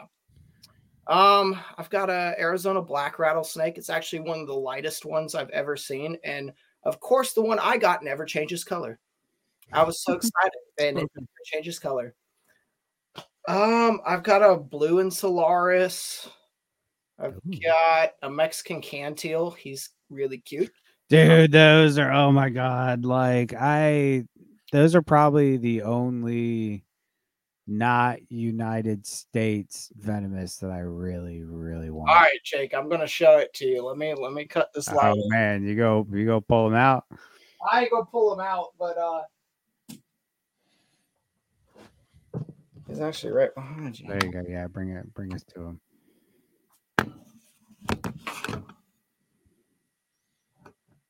Man, that is so cool. Yeah, he's he's awesome. Uh, he's a garbage disposal. He eats, uh, he eats whatever I put in front of him. Oh, looks like he pooped there, bud. I gotta clean that up. Oh, and if you look in his poop, there's one of his fangs. Oh no way! Oh yeah. It's actually the first one of his fangs I found. Cool. Um, he's actually really cool. He um great temperament, like you would think. Um, being an Echistrodon, he'd be all, but he's really not. He's one of the chillest snakes I have. Um, very really? food made, very food motivated though. Um, but other than that, he's just very curious. He's looking around. He's looking at you. He's like, "Hey, you gonna you you, you gonna feed me today?" I've heard those things in general are just fucking nut jobs. That's, yeah, I've heard these things, dude. This yeah. this Cantil is like the easiest snake. To, I mean, it's honestly, it's you ever hooked a cottonmouth and they just kind of sit there on the hook and look at you? Rarely. Oh, well, that's, that's I don't know. I don't. You just got bad luck when it comes to Echistrodon, man. Like, yeah, no, um, you know, Echistrodon are known for not riding a hook. Yeah, this guy rides a hook just fine. He's, I mean, he's honestly, I got lucky with him. He's like super chill. That's um, awesome, dude. Yeah, yeah. Um, I've got. Let's see, what else do I have? Oh, this was a gift from a friend of mine. Oops, that's a, a Sterilite. Sterilite. Sterilite. Nice tub. Is that an eyelash? It's a baby eyelash. Yeah. Oh, nice. Man. So this one was born with a little birth defect. You can kind of see her her brow, her lashes on one side didn't like fully form. Okay. Um, so it kind of looks like she's giving you like the squint, like that. um, and so you know, being uh. looking like a one-eyed venomous snake, I had to name it Ellie, you know, from... Yeah. Please tell me you know the movie reference. Kill Bill. Yeah, yeah there we go. There we go. All right. All right. Um, and then I've got I've got a little lep-lep over here um, that's been the bane of my existence. Uh, he's great now, but uh, this thing's only... I don't know. Oh, this guy. Yeah, it's like reversed. It's weird. Yeah. Yeah. It's... Uh, Um, I don't know. It's like eight inches long and it's only three years old. Um, So, oh, geez. So the guy who had it before me got it and couldn't get it eating. And the only thing it would eat would be ground skinks and anoles, right? Mm-hmm. And so he would put it into cooling every winter because it wasn't eating. It'd eat like a few lizards a year. Um, and then finally my buddy was like, hey, um, you know, I'm tired of catching ground skinks for this thing. Do you want it? I was like, sure, man. Um, and then I ended up having to feed anoles for a year until it finally took a pinky for me. Um, and now that it's eating pinkies, it's like doubled in size from when I got it. And I'm just like, maybe you will, bro. Um, I don't, I'm curious to see if it does get full size or if its growth's going to be a little stunted. Yeah. Um, but I don't really plan on breeding it. I just have it because it's cool. I mean, yeah, they're it's, awesome. It's a Tamaulipan oh, uh, locality. Yeah. Like that steely blue gray. Mm-hmm. Um, yeah, that's another so, one, man. If I like any of the, the rock stuff, be it clobs or leps or, you know, just rock rattlers, just can't are, go wrong. They're one of my favorites. Um, I'm, I'm right there with you for sure. Yeah. yeah. Um, let's see. I've got, and then I think the only other real things I have are the two big rattlers. I've got the, the Batwing hybrid. Um, and then I've got, uh, an Eastern Diamondback. And they're both about twelve years old. Wow. So for anybody who doesn't know, what is what is the Batwing? Uh, the Batwing is a cross or a hybrid between the uh, Eastern Diamondback and the canebrake rattlesnake. So Crotalus adamantius uh, crossed with uh, Crotalus horridus. Mm-hmm. Um, and it does actually occur naturally on... Atricaudatus. It's real. It's actually, yeah, yeah. Agreed. Agreed. That's a shirt that's not on the website. I, I need. I really shirt. want one. Of, I really want one it of those. Atricaudatus. I want to believe. Just gotta, just... Can you can you make me one? I need to put it on the. Yeah, I'll put it on the website. No, I'll get one made. Yeah, thank you. Yes. But yeah, they um they're pretty cool. I um I I, I love the Diamondbacks, man. I um so uh, actually I do a lot of conservation work outside of work with a couple different organizations. And uh, the main one I actually do a lot of my work with uh, outside of work, outside of my day, my nine to five job, uh, are these guys right here, uh, the mm-hmm. Amphibian and Reptile Conservancy. Yeah. Um, and so they do great work. Um, they, they, I mean, I've, I'm very grateful that I met up with these guys and I've been able to be a part of that organization for as long as I have. Um, I've been, you know, helping them, volunteering with them, doing volunteer conservation work for, oh God, going on, going on like five years now, six years, um, since like two thousand seventeen, I think two thousand eighteen, somewhere around there. It's like five years. Um, and they do great work. Uh, their, their, their project that kind of started them out actually was the radio telemetry, uh, for the small isolated population of Eastern Diamondbacks in the Francis Marion. Okay. Um, and so, you know, being, Being that Eastern Diamondbacks are such an iconic species for me, mm-hmm. um, you know, I was like, yeah, I'd love to help conserve them, you know, help help protect this species and, and work towards conservation with them.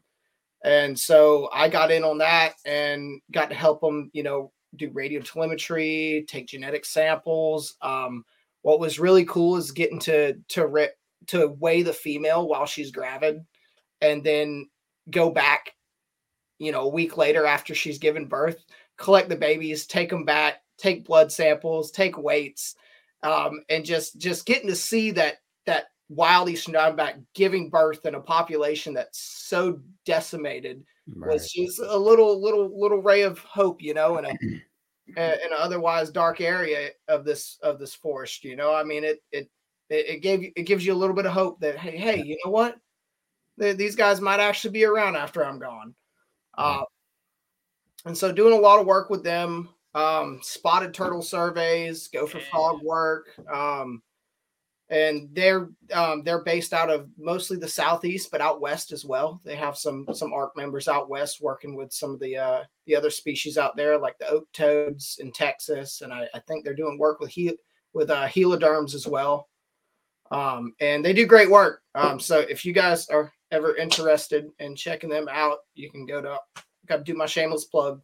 You can go to arc protect, uh, arc protects dot org And uh, they've got they've got also great apparel like these hats and uh, all the donations. It's a five oh one c three, so all the all the purchases uh, go towards conservation for the animals.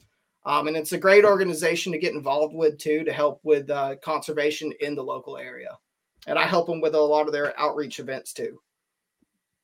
That, that's I've been, really yeah. awesome, man. Yeah, I've been so what I've I've had sort of an idea and not really knowing where to start with it. I'd, I've been meaning to ask Tony about it, but um, like a herpetological survey of Ladies Island here.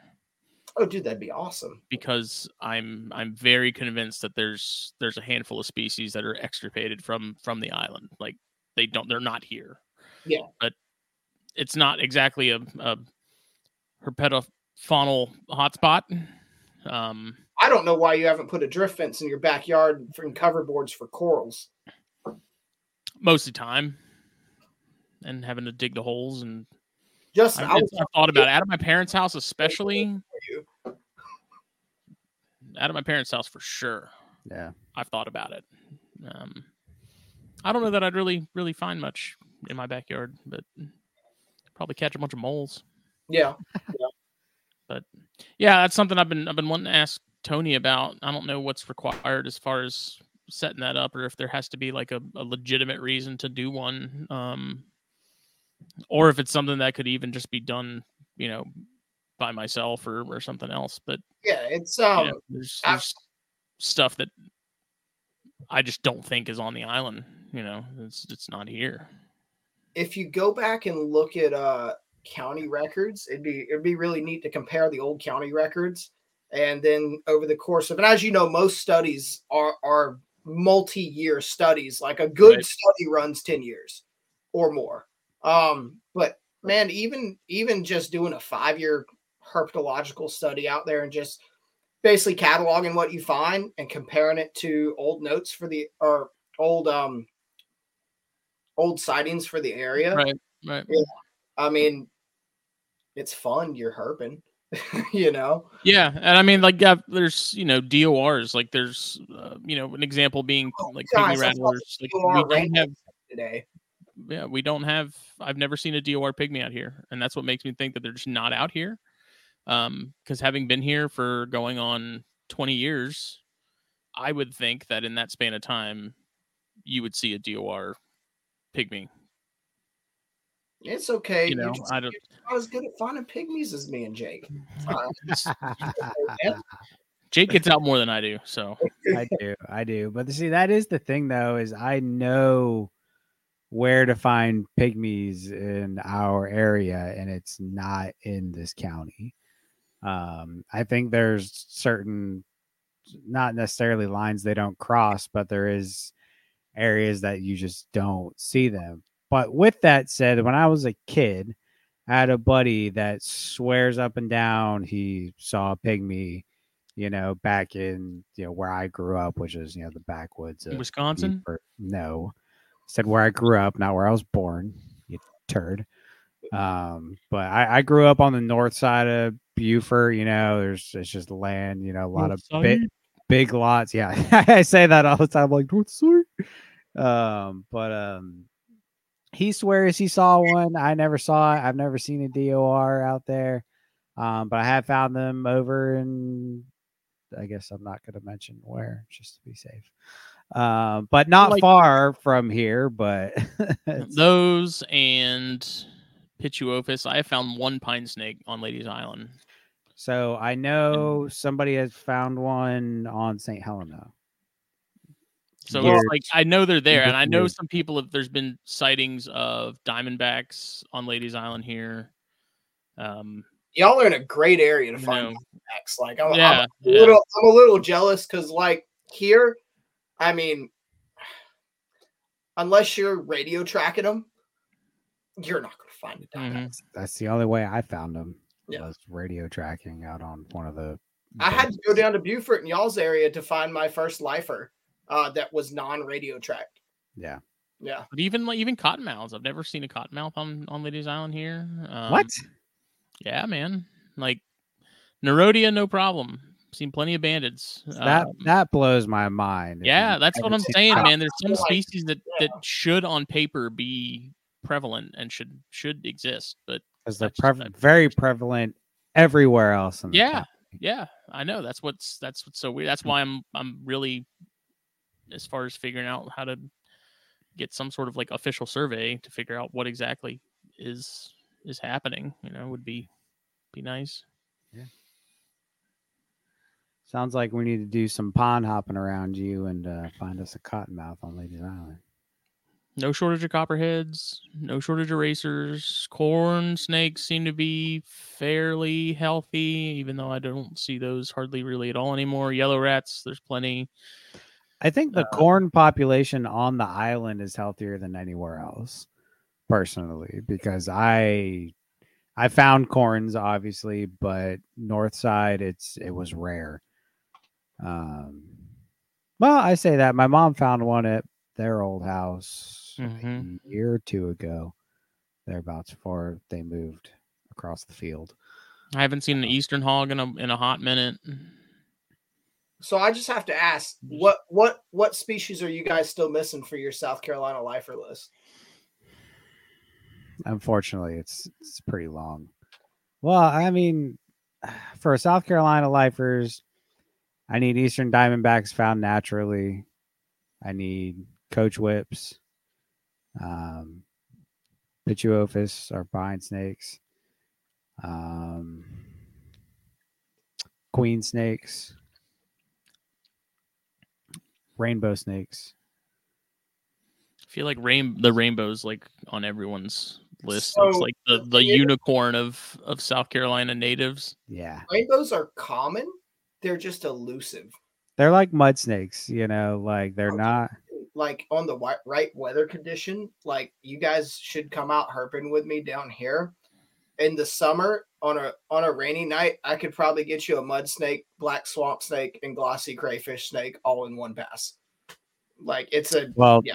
Tell me when to be there, and I will be there because I just just tell me when. I'll drive. I don't. Jake, care. Jake will put you on it.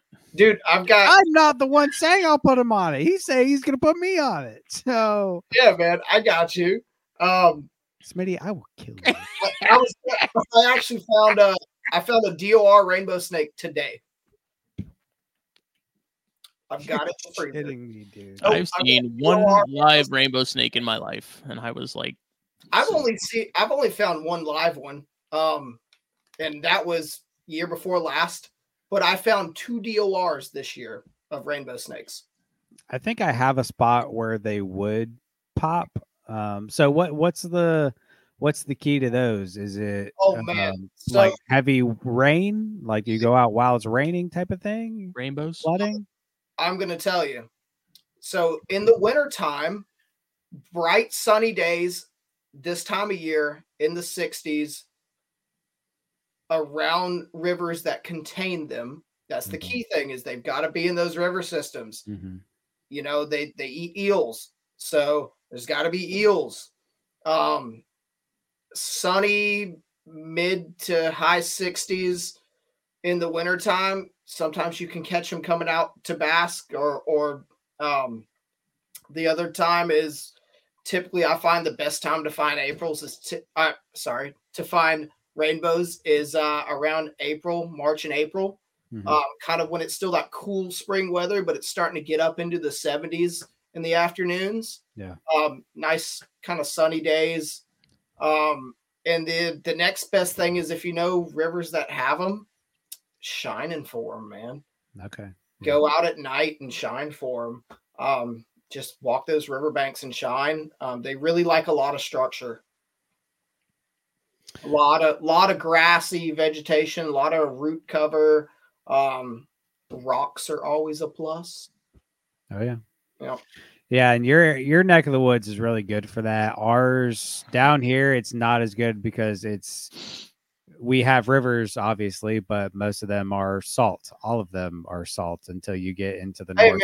Man, I know a rainbow. I'm someone who found a rainbow snake either last year or the year before, and I've seen multiple posted and shit. Texted to me that were found in brackish water in Myrtle Beach. So yeah, that's gonna that's all we have here as far as like moving water. We have brackish, and I have one spot that goes along brackish water, but it's only a small section of this road that I cruise, and that's exactly where I've been hoping to find them. I find a lot of Nerodia out there. I find a lot of cottonmouths out there. I haven't found any anything like that, but it's my spot that I've been wait just waiting for that rainbow to pop up.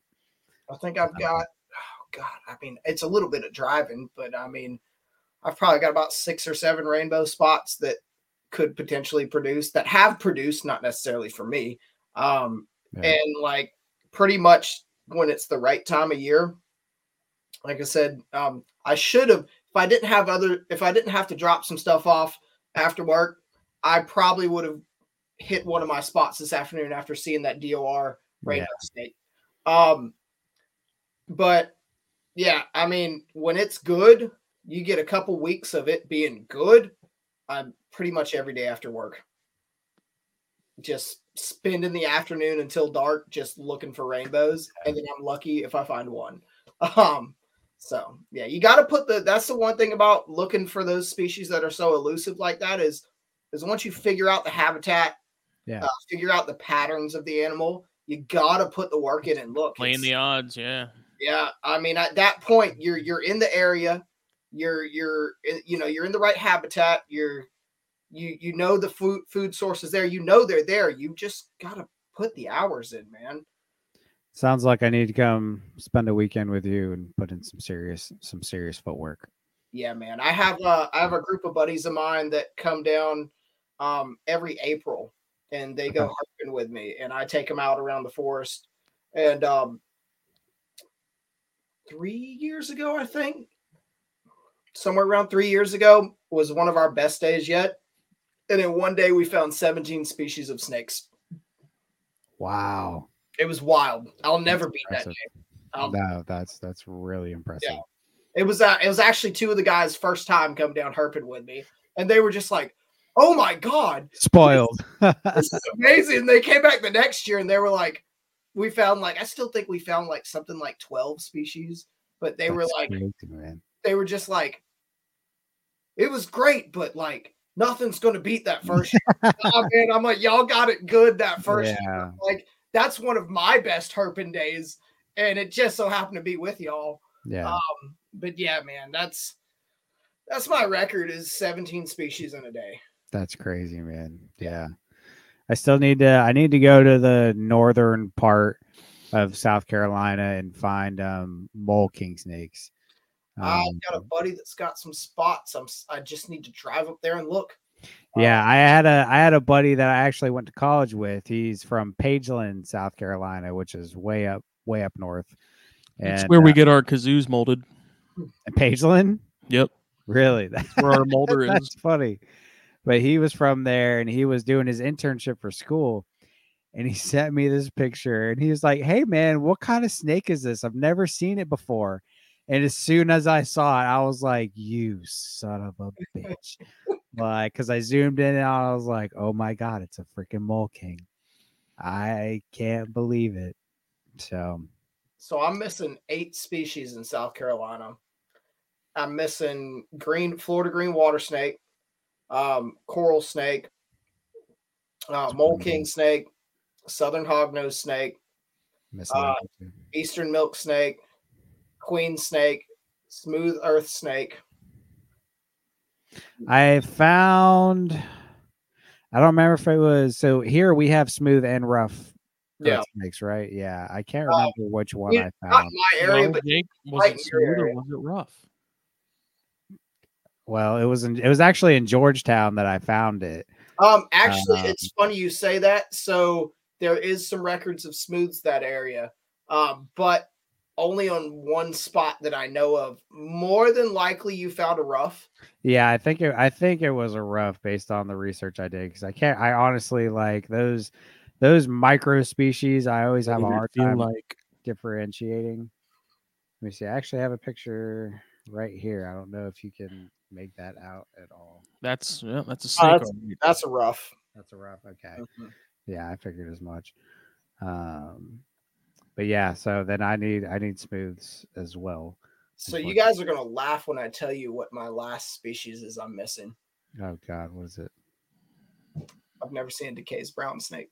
Dude, what? I'm so they're not here where I'm. Oh. They're uh, I'd have to go like into like Goose Creek area and all like in the Francis Marion. It's all it's all red bellies.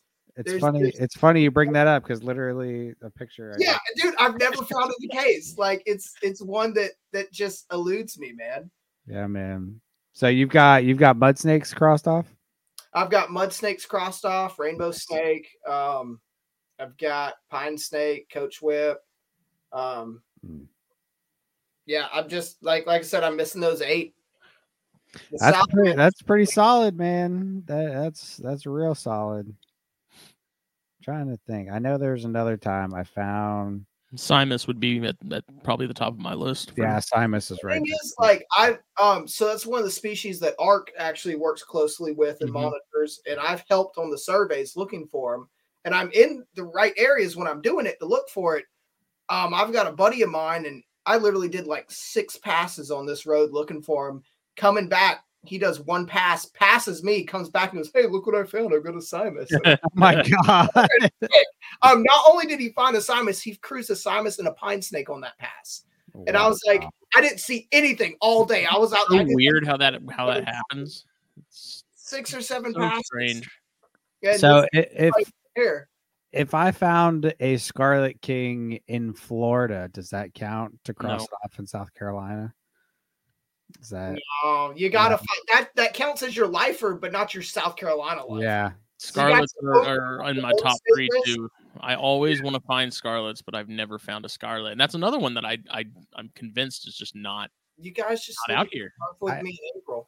I found I found Scarlet snakes. I found plenty of those, but oh, yeah, not, not sure. Scarlet Kings. Yeah, just never, just, never in South Carolina. In April, man, I'll, I'll, I could probably, I, I can do my best to get you a Scarlet King. The last two groups that came out with me, we got them a Scarlet King.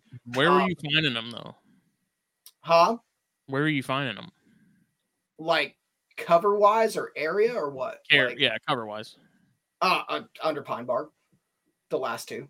Why does everyone? Yep. Everyone says that, and I have peeled what feels like miles apart from pine trees. So, so the I other thing is, so many pines. I, I do want point, to clarify that, like, and it's a lie.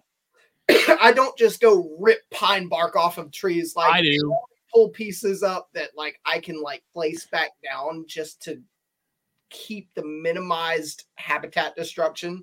Um, you know, it's one thing if there's a million pine trees down. If you peel some bark off a few, it's not going to hurt anything. But I always try to make sure I lift it up in like a sheet that I can put back down. I will skin every dead pine alive. You, you know, Justin, it's the bad karma. That's where you're not finding them, man. Uh, so I, my thing is, is like lifers and stuff like that. Like I'm, I'm bound and determined to find as many species I, I literally found as possible. And I just, there's again, I have a list now of, of species where I'm like, they're just not on the island. I'm looking for something that just ain't here. It could very well be.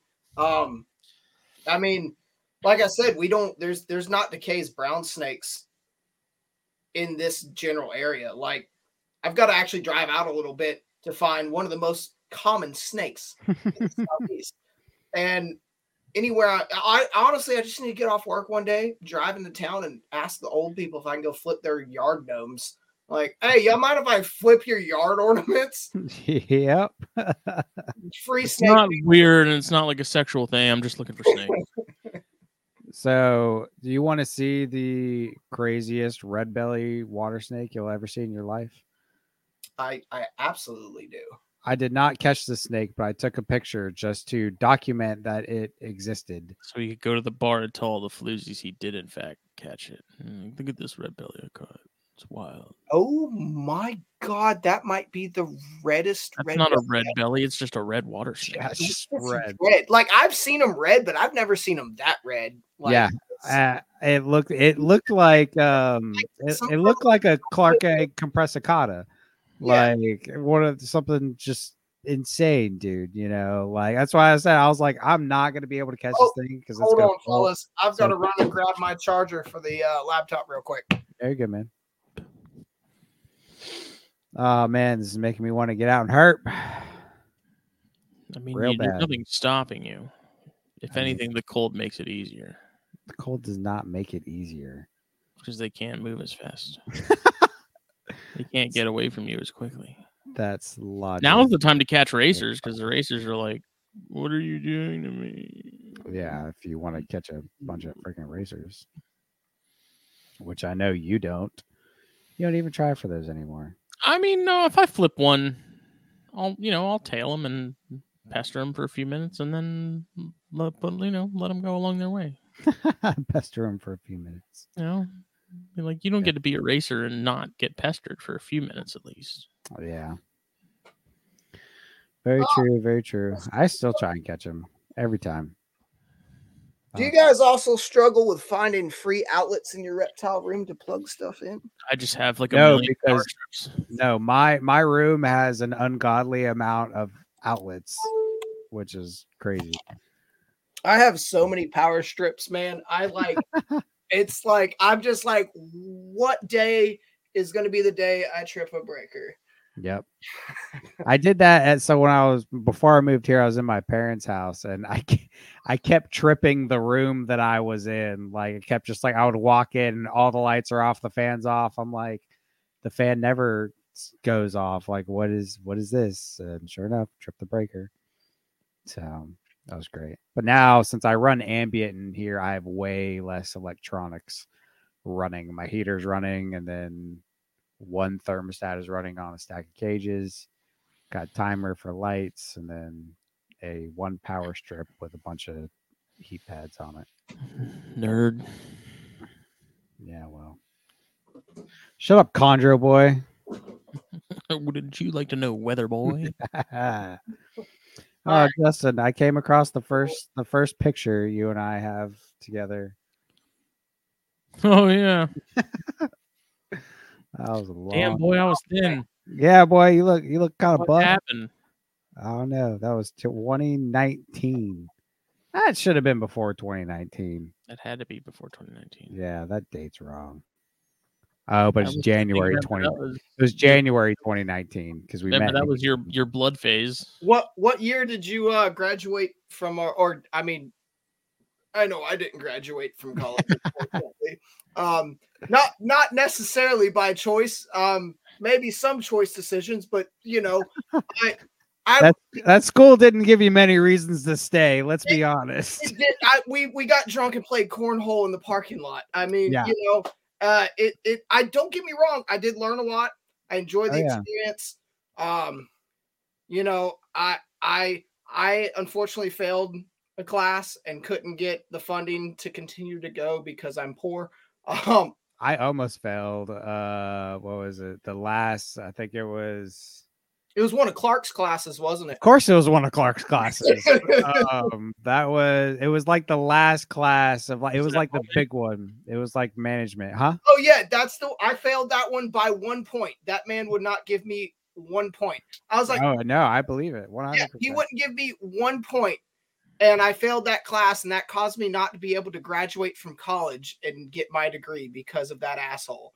Yeah. Clark was a fat dickhead douchebag. Like, I, like legit, like, couldn't stand the man. No, um, dude. Uh, he was, he, for some reason, like, he, he always liked to tease me. So, like, he never took it. He didn't take it easy on anybody. In his defense. Man. Yeah, no. He, for some reason, he liked me. He always worked with me. And uh, the only reason I passed that he class... He gave Jake was, that extra point. Yeah, right. The point that he didn't give you. Yeah, man. No, so it's what supposed I... to go to someone else, but I'm going to give it to you. So what I did in that class, like the first half, I kept up with all my lab work, all the extracurricular shit. Pretty much got all A's on that. But I completely bombed the two, the first two tests. I mean, horribly. And Clark came up to me. He's like, just so you know, you're still passing this class because of your labs. He's like, but these tests are worth, each test is worth twenty-five percent.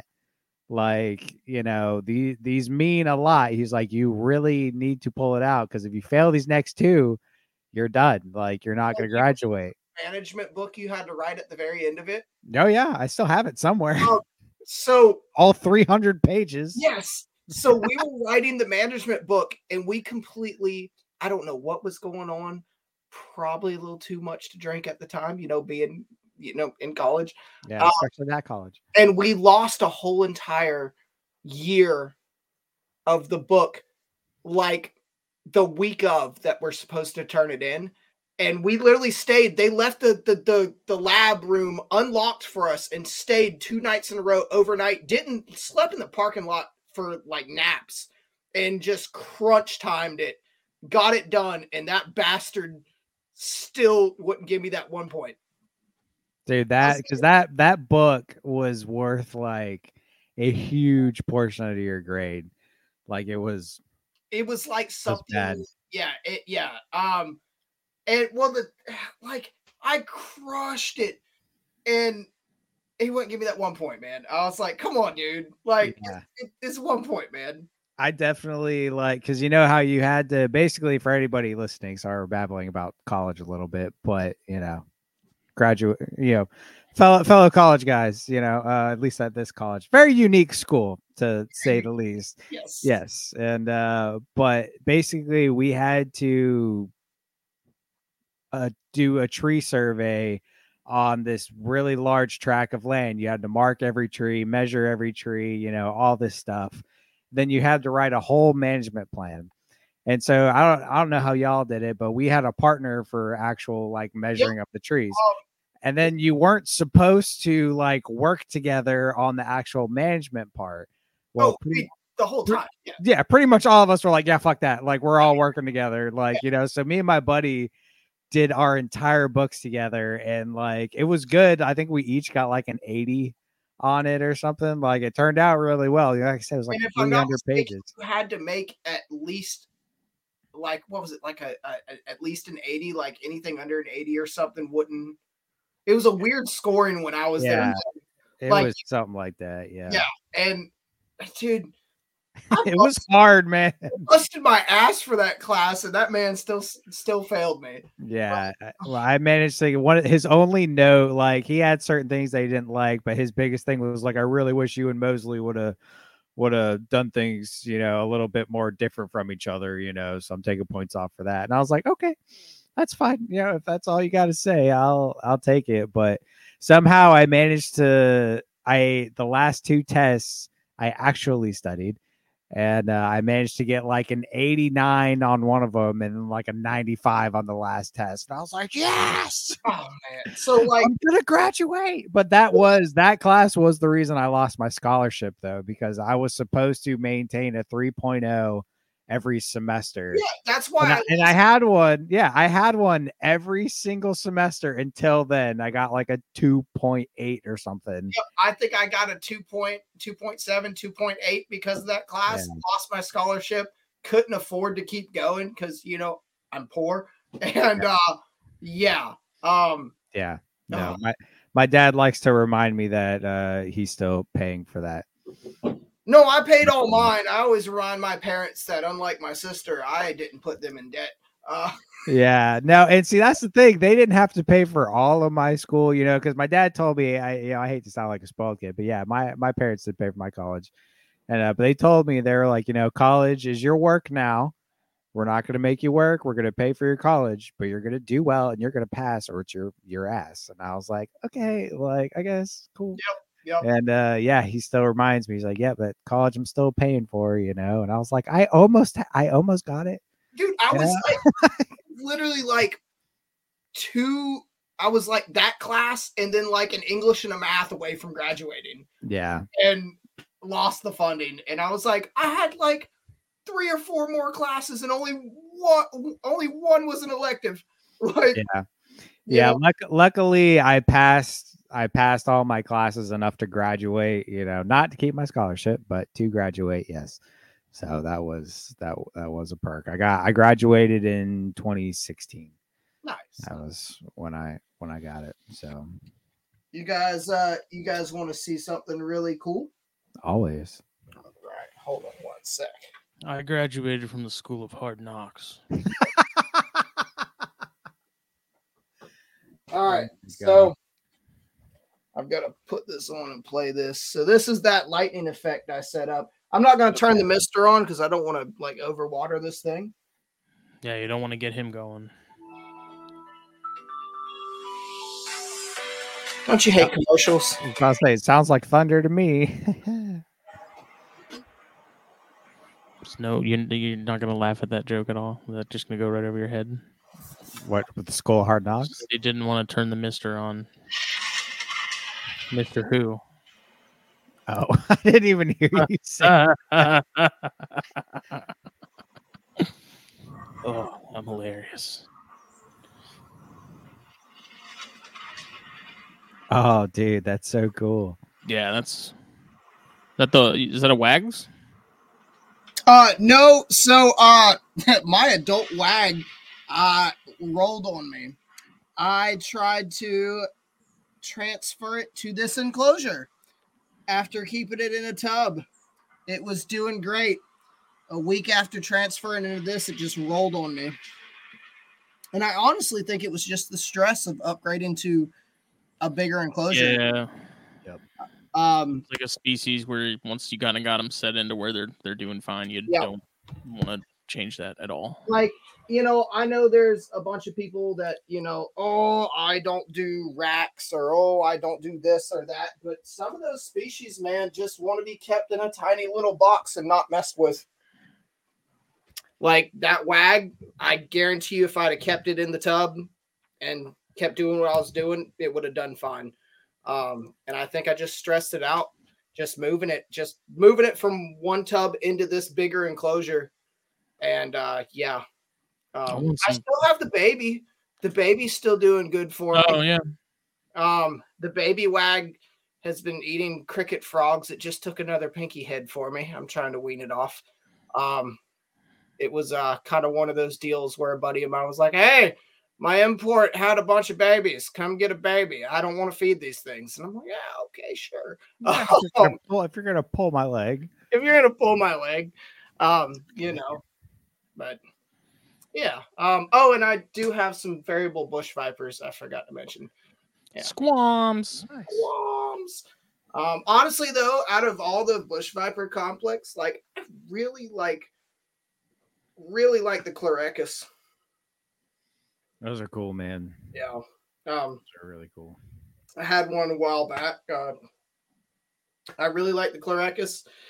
Don't get me wrong. Squams are super cool. Super cute little guys. Uh, but just something about the Chlorecus, man. Yeah. Super cool.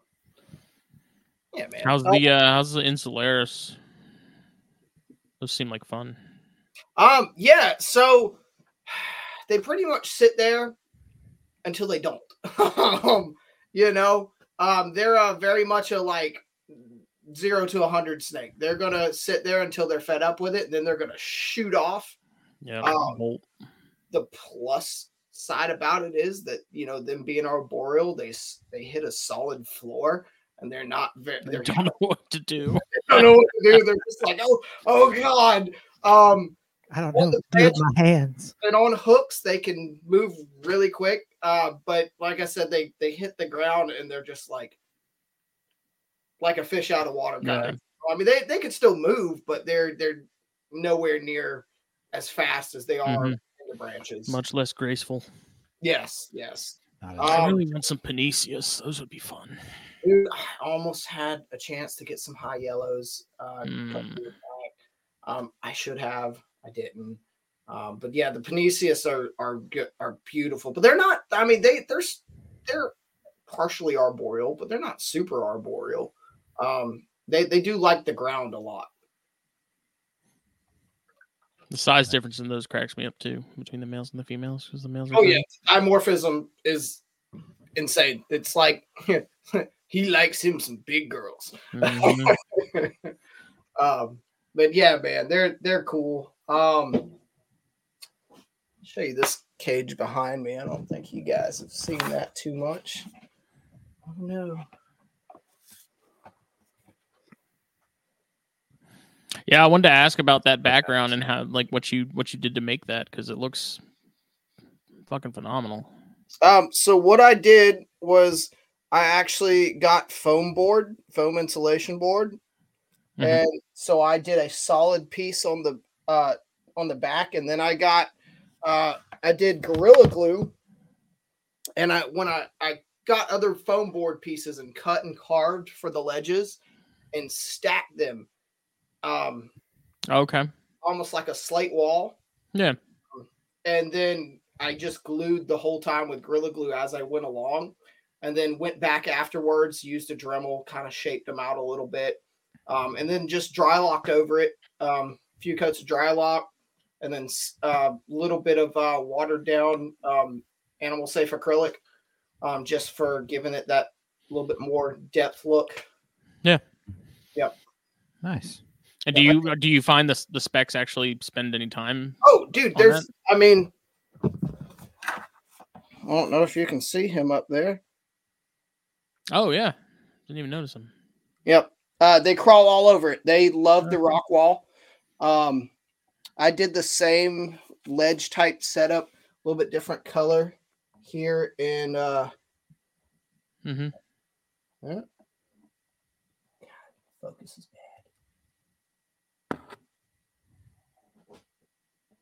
Kind of see that set up. And so I did that rock wall for the little uh, ornate blacktail. Mm-hmm. And yeah, he, I mean, he's, he's in the, he's in the crack over here right now. Um, so yeah, they, they spend a tremendous amount of time climbing that wall, uh, going up in those cracks. Um, they make full use of it. That's cool. Um, yeah. I'm always a, I'm a big proponent of, if you're, if you're going to do a big bioactive, make use of the background, um, because you can you you can really add a lot of a lot of extra um, a lot of extra space, a lot of extra area for them to explore, um, and gives them a little bit extra exercise. You know, I mean, you try climbing a rock wall every day, you're gonna be pretty fit. That's how I have my physique. Yeah, yeah, yeah, yeah, rock walls in the low country, huh? Oh yeah. Right. Yeah. Oh, yeah, I've always wanted to do that. I just haven't made the the time or dedication to actually do a, a good background like that. But those yeah, that's kind of only been my my reservation, is just the time and patience. Well, actually, do I it. will say that building that one back there, and that's a four by two by two, mm-hmm. um, and building that one took. Just, and, you know, just doing it after work, what took the longest was the cutting and gluing individual pieces. Yeah. Um, and then the carving. I mean, to build that, it probably took me, and this is with me just casually doing it with right. like thirty minutes here and there in the afternoon, probably a couple months. Jeez. Uh, had the big enclosure in the kitchen with everything laid out, no kitchen table, and the wife's just like, "When are you going to move your shit?" When I'm done with it. When I'm finished. Uh, it was funny because she, she was the whole time. She's like, "Gabe, I, I need I need the kitchen table back." And then when I finished it, she came in there and she was like, "Oh yeah, it was it was definitely worth the two months without a kitchen table." That was damn right. I was like, "You're damn right it was." Yeah.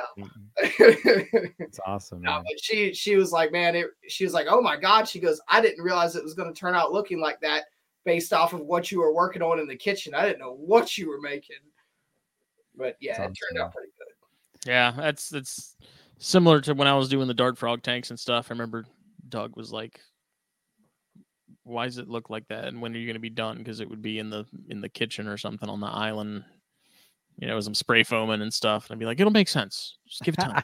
I, rem- I remember that. Yeah. Having them on the island in there. All these exoterras and stuff.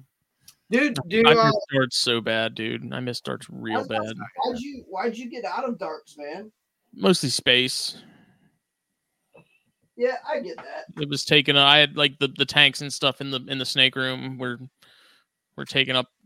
A very probably a half of a whole wall, which in that room is is a pretty ch- good chunk of real estate. So, unfortunately, I, I gave him to, to Ryan Reed, and he was pretty much like, anytime you want to get back into them, let me know, and I'll, you know, I, I'll I'll have offspring and stuff. So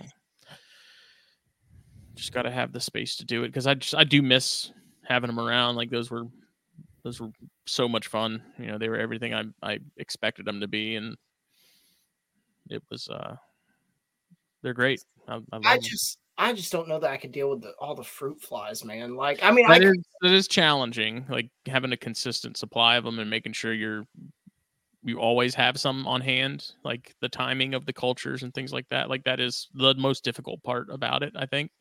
Um,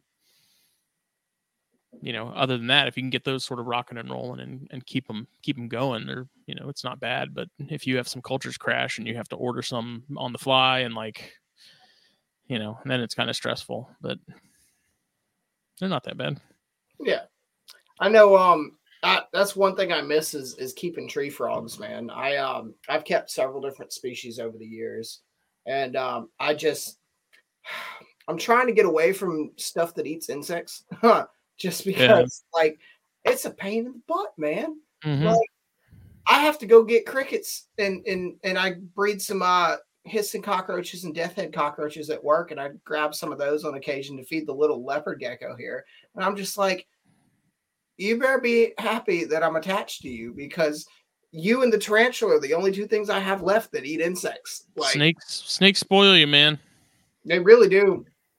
They do. Like I'm always, you know, looking at, you know, cool lizards and stuff, and I'm yeah, always yeah. like. Not doing it. Not, not, nope, nope. I like There's... being able to feed chicks and rats and mice and stuff that I can freeze and put in the deep freezer. And, yep, and I'll only have to feed them once every week to two, three weeks. Exactly. Yeah. I mean, you know, what's not to love? Uh, you know, I, I've got two dogs for the high maintenance stuff. yeah. Mm-hmm. yeah. Yeah. Yeah. For sure, man.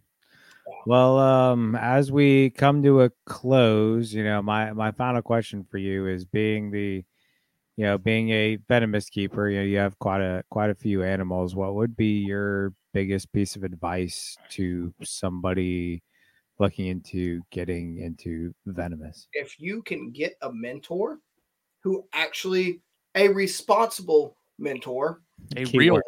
Keyword there. Yes. Um, um, if your mentor is going to free handle a bunch of stuff for for likes on Instagram, don't don't go to that mentor. Um, but if you can get a responsible mentor, I highly recommend it. Um, always wear closed-toed shoes when you're in the room if you have venomous. Um, don't free handle. It's not worth it. Those bills are expensive. Oh, yeah. Yeah, but if you got the YouTube views, those will pay for that, no problem. Yeah, yeah, I, I guess. Yeah, no, don't do it. It's not worth it. Yeah. Uh, not worth the risk. Um, make sure you have a bite protocol. And make that sure- was another question I was going to ask, but I didn't. I didn't really want to ask it in case you didn't. Uh, so um, I, yeah, have to revise my, I don't have it in my room right now, like a dummy, because I'm in. I have to revise it. Um, oh, okay. But um, I, my wife knows, like, hey, if yeah. this, this, this, and this happens, um, so. Not a lot of people know this, but I took my one and only venomous bite earlier this year um, from the Arizona black rattlesnake. Um, I was in a rush, and I always use a hook to open the enclosures. And like a dummy, I was like, oh, I'm just going to pull the latch open and sling it open real quick. And, you know, then I can hook the snake out, and snake wasn't where it normally was, was in a rush. Take your time. Don't be in a rush. It's not worth it. Just just take that couple extra seconds to do it right. Um, luckily for me, it wasn't a bad bite. Um, most expensive. I mean, fortunately, there's there's a lot worse things to get hit by. Oh yeah, absolutely. Um, was it dry or were you actually? Oh no, it was a wet bite. Um, it was one fang in the hand. Um, found out. So you should definitely. Re- research on what the toxicity and the venom types of your animal is. Uh, for me, the venom composition varies on Arizona blacks from range to range. Um, and so I didn't know exactly which mountain range this guy was from. So I was like, it doesn't hurt. That's not good. It's not neurotoxic. Um, and so I went to the hospital. Yeah. And uh, anyways, so I get in there. Um, hands swole up, forearms starting to swell a little bit. Still no pain, so I'm like, eh, you know, um, get blood tests back. We're good. Turns out it was mostly cytotoxic, so we're good. Um, but uh, no anti-venom. Uh, didn't want to take anti-venom unless absolutely necessary. Monitored my my coagulation factor, my blood pressure, all that good stuff. Um, and then uh, ve- venom toxicologist um, doctor I know, once it got to around my shoulder, he was like, all right, you, you should probably go ahead and at least get one vial. And I'm like, all right. And that's when I found out Gabe's allergic to CroFab. You're, allergic, you're allergic to CroFab? Allergic to CroFab, which honestly, though, I'm glad oh. I found out in this situation. Yeah. Versus like a bad, bad bite. Are you allergic to horses, though, outside of that? No, no? I grew up on a horse farm. That's weird. Um, But they don't, it's not horses, it's uh, sheep. Oh, is it sheep serum? Okay. Yep. I and, mean, even uh, then, if you're, it's not too far apart. Shouldn't, shouldn't. Yeah, I don't know. But yeah, it's uh, it, it, it's it's better to find out in a situation like that.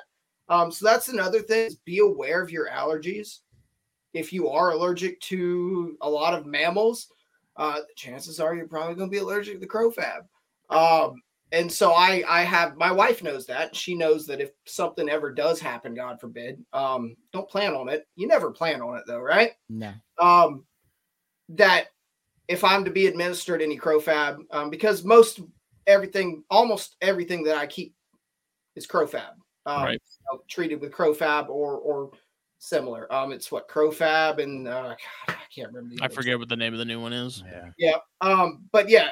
So she knows that if something happens and I'm unconscious, that the doctor has to administer, you know, uh, a steroid or Benadryl before administering CroFab.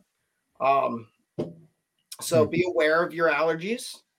Um, and uh, make sure you have secure enclosures. Um, like, don't try to keep a big, strong elapid in like an exoterra. It's, it's not going to work out great for you. Um, don't get me wrong. I mean, you see back here, I've got the little lep lep in an exoterra. I've got a, a couple smaller rattlesnakes in a similar type tank, but rattlesnakes aren't going to be, you know, climbing and pushing up. Yeah, and, they're not pushers. Right. They're not pushers.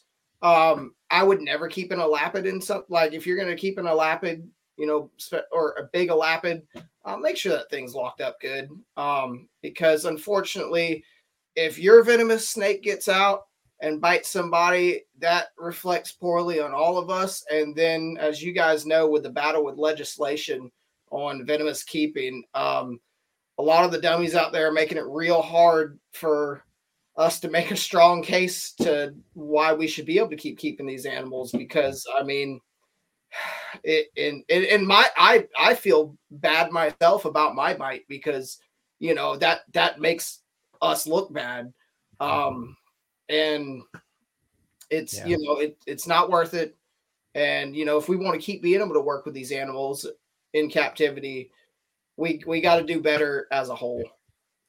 Yeah, man, for sure. And, you know, that, that CroFab thing, you know, if you're going to look into this, that is something you should really look into. Because, like, in my scenario, I took a really bad bite from uh, Atrox, and I got, I got twelve vials. And if I would have found out I was allergic to it, that would have been very, very bad, you know. Yeah. You and, might not uh, be sitting here today.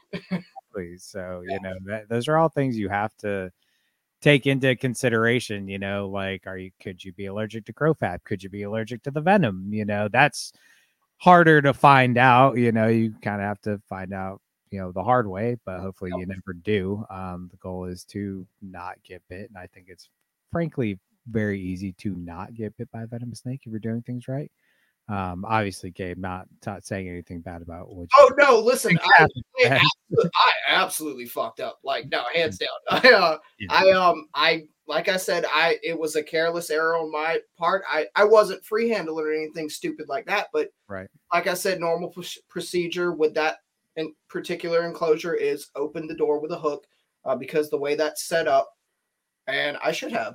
Um, and in a rush, I didn't miscalculated where the snake was at. And, you know, yeah, a very, very similar thing happened to Nipper Reed with his pygmies. I heard about that. Yeah, he talked about it on Venom Venom Exchange Radio, and um, you know, it's and Nipper is somebody, a venomous keeper that I respect more than a lot, a lot of people out there. You know, so you know, accidents. Yeah, man, he's been doing it for yeah ever, and he's because he old. He's a, he's a legend, dude. He's a freaking yeah, legend. Um, so, you know. But yeah, it's definitely definitely not fun. It's certainly not a badge of honor by any means. Um, I not, think that people cool. who look at bites as badges of honor shouldn't be keeping venomous snakes. Absolutely uh, not. I, it's it's um chicks dig scars, bro. Oh yeah. You don't get a scar from that. You get scar tissue.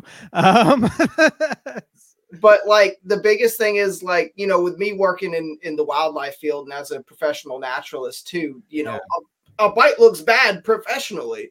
Um, Absolutely. And you know, it, it, you know, it's, I, I got several messages from good, good friends and colleagues of mine, like, hey, I hope you're okay. You dumbass. Yeah. you don't know? do that again. Don't do that again. Um, yeah.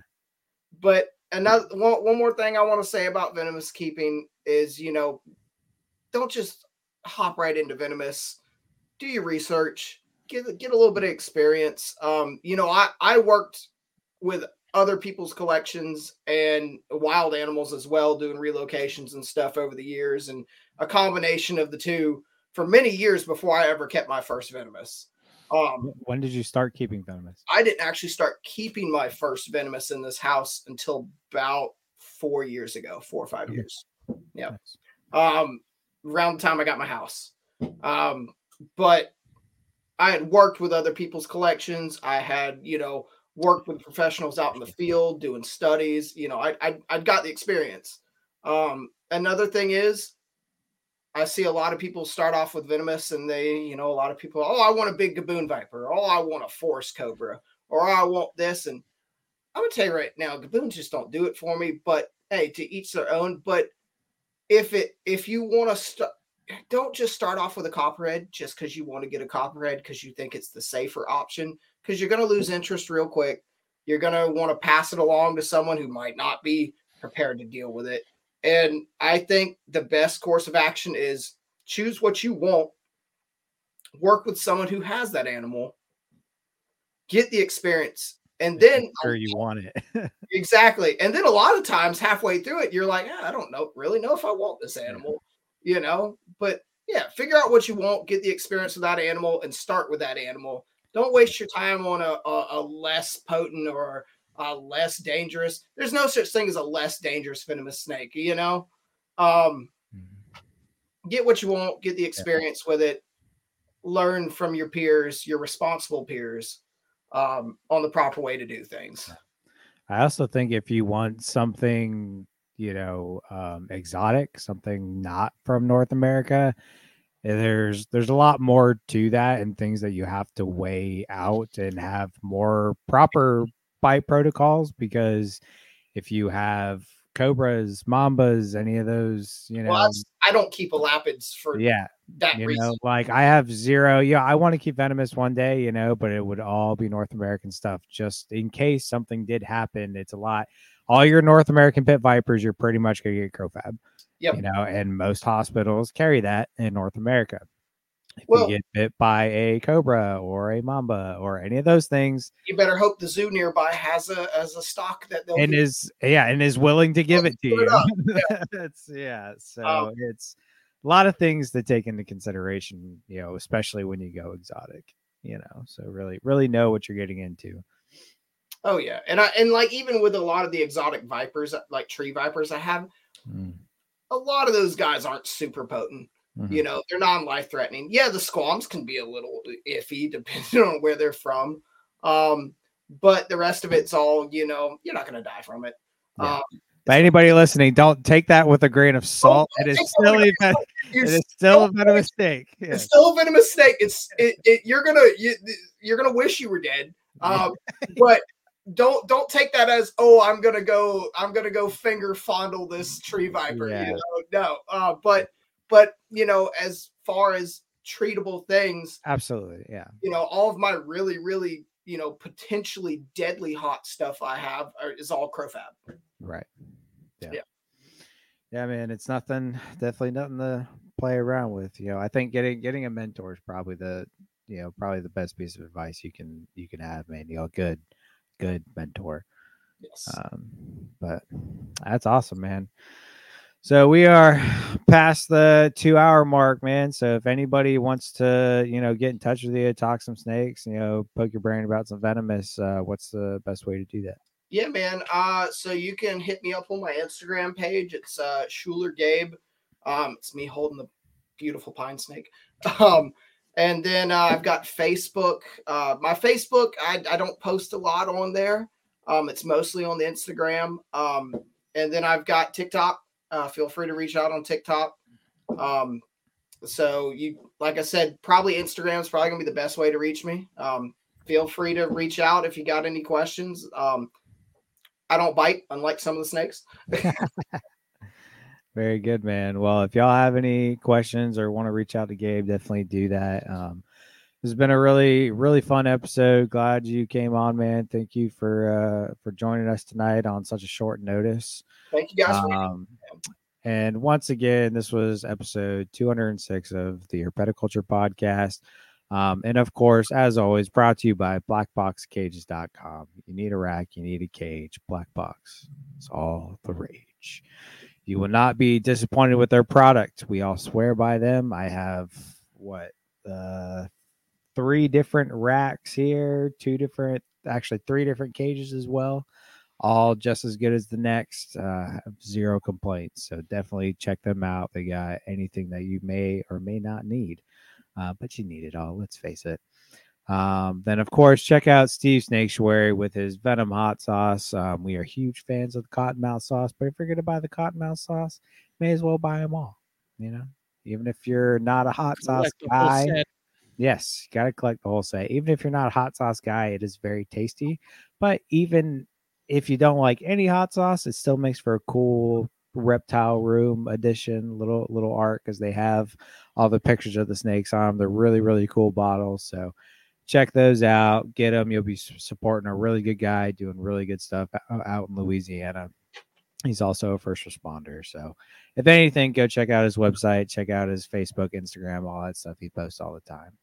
And then last but not least, my good friend over here to the left, Sir Smitty. Go follow him at Fulvius, Fulvius Apparel. Um, don't be a hemipene. Don't be weird. Don't be naked. Yeah. Check out Fulvius Apparel. Get some of the coolest shirts in herpetoculture right now.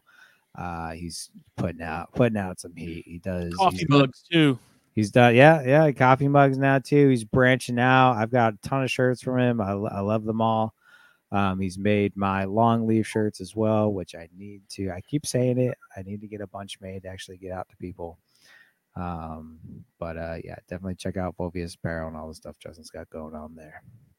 So thank you everybody who tuned in, whether it be night, morning, whenever you listen to this, you could be listening to anybody, but you're listening to us and we certainly appreciate it. So we'll be back for Snakes and Stogies Monday night. Um, we really only have a couple more episodes left for the year before we kind of dip off for for the holidays and stuff. Um, yeah, I don't know when we're doing that. Are we going to plan yeah. on recording next week? I don't know. I got to look at a calendar. What is next week? Uh, what's today? It's the seventh. Today's the seventh. The fourteenth. It's the fourteenth. So yeah, yeah I we'll think we figure that out. But I think I think we can record next week and then give her give her a break until. Till Christmas. Um, so yeah, catch Snakes and Stogies Monday. Catch us here next week. Not sure if we record, who knows? We'll see. Um, we got we're so we are sort of planning our our people of the year thing again. We didn't put as much um sort of planning into it as we did last year, but we are still planning to do it. Uh, I don't know if we'll end up doing like a whole episode sort of thing like we did. Um, at least before the new year. I don't I don't know. We gotta coordinate with the with the gang to see what the plan is there. But I mean I know it's kind of short short notice, but that could always be the potential next week. Yeah, yeah, so. We'll have to see. It just depends on everyone's schedules. Um I believe we have decided on our person, like our network person of the year. Yes. Um pretty excited about that. And then, you know, the other, all the, the people for each of the shows too. I got to get with Phil and figure out sort of what we've decided on for Snakes and Stogies. Yeah, I didn't know if we were doing somebody for each show as well. I mean, that's what it sounds like initially. I was like, since we haven't done a whole lot of planning, you know, just do a yeah. T H N person and keep it simple. But it sounds like Phil was like, let's go ahead and do all of them. So okay. We'll see. Yeah. Go from there. That conversation that we were initially having sort of steered into other things and sort yes. of drifted off. So yes, it did. have, to, have to rein it back in, but it's all right though. Well, That's thank right. you, thank you again, Gabe, for coming on, man. Really enjoyed this episode, and uh, we'll definitely be in touch about some herping. Yeah, man, absolutely. Thank you guys for having me. Yeah, man, appreciate all it. All right, y'all. Have a good. Thank you. You too. Later. Bye. Bye.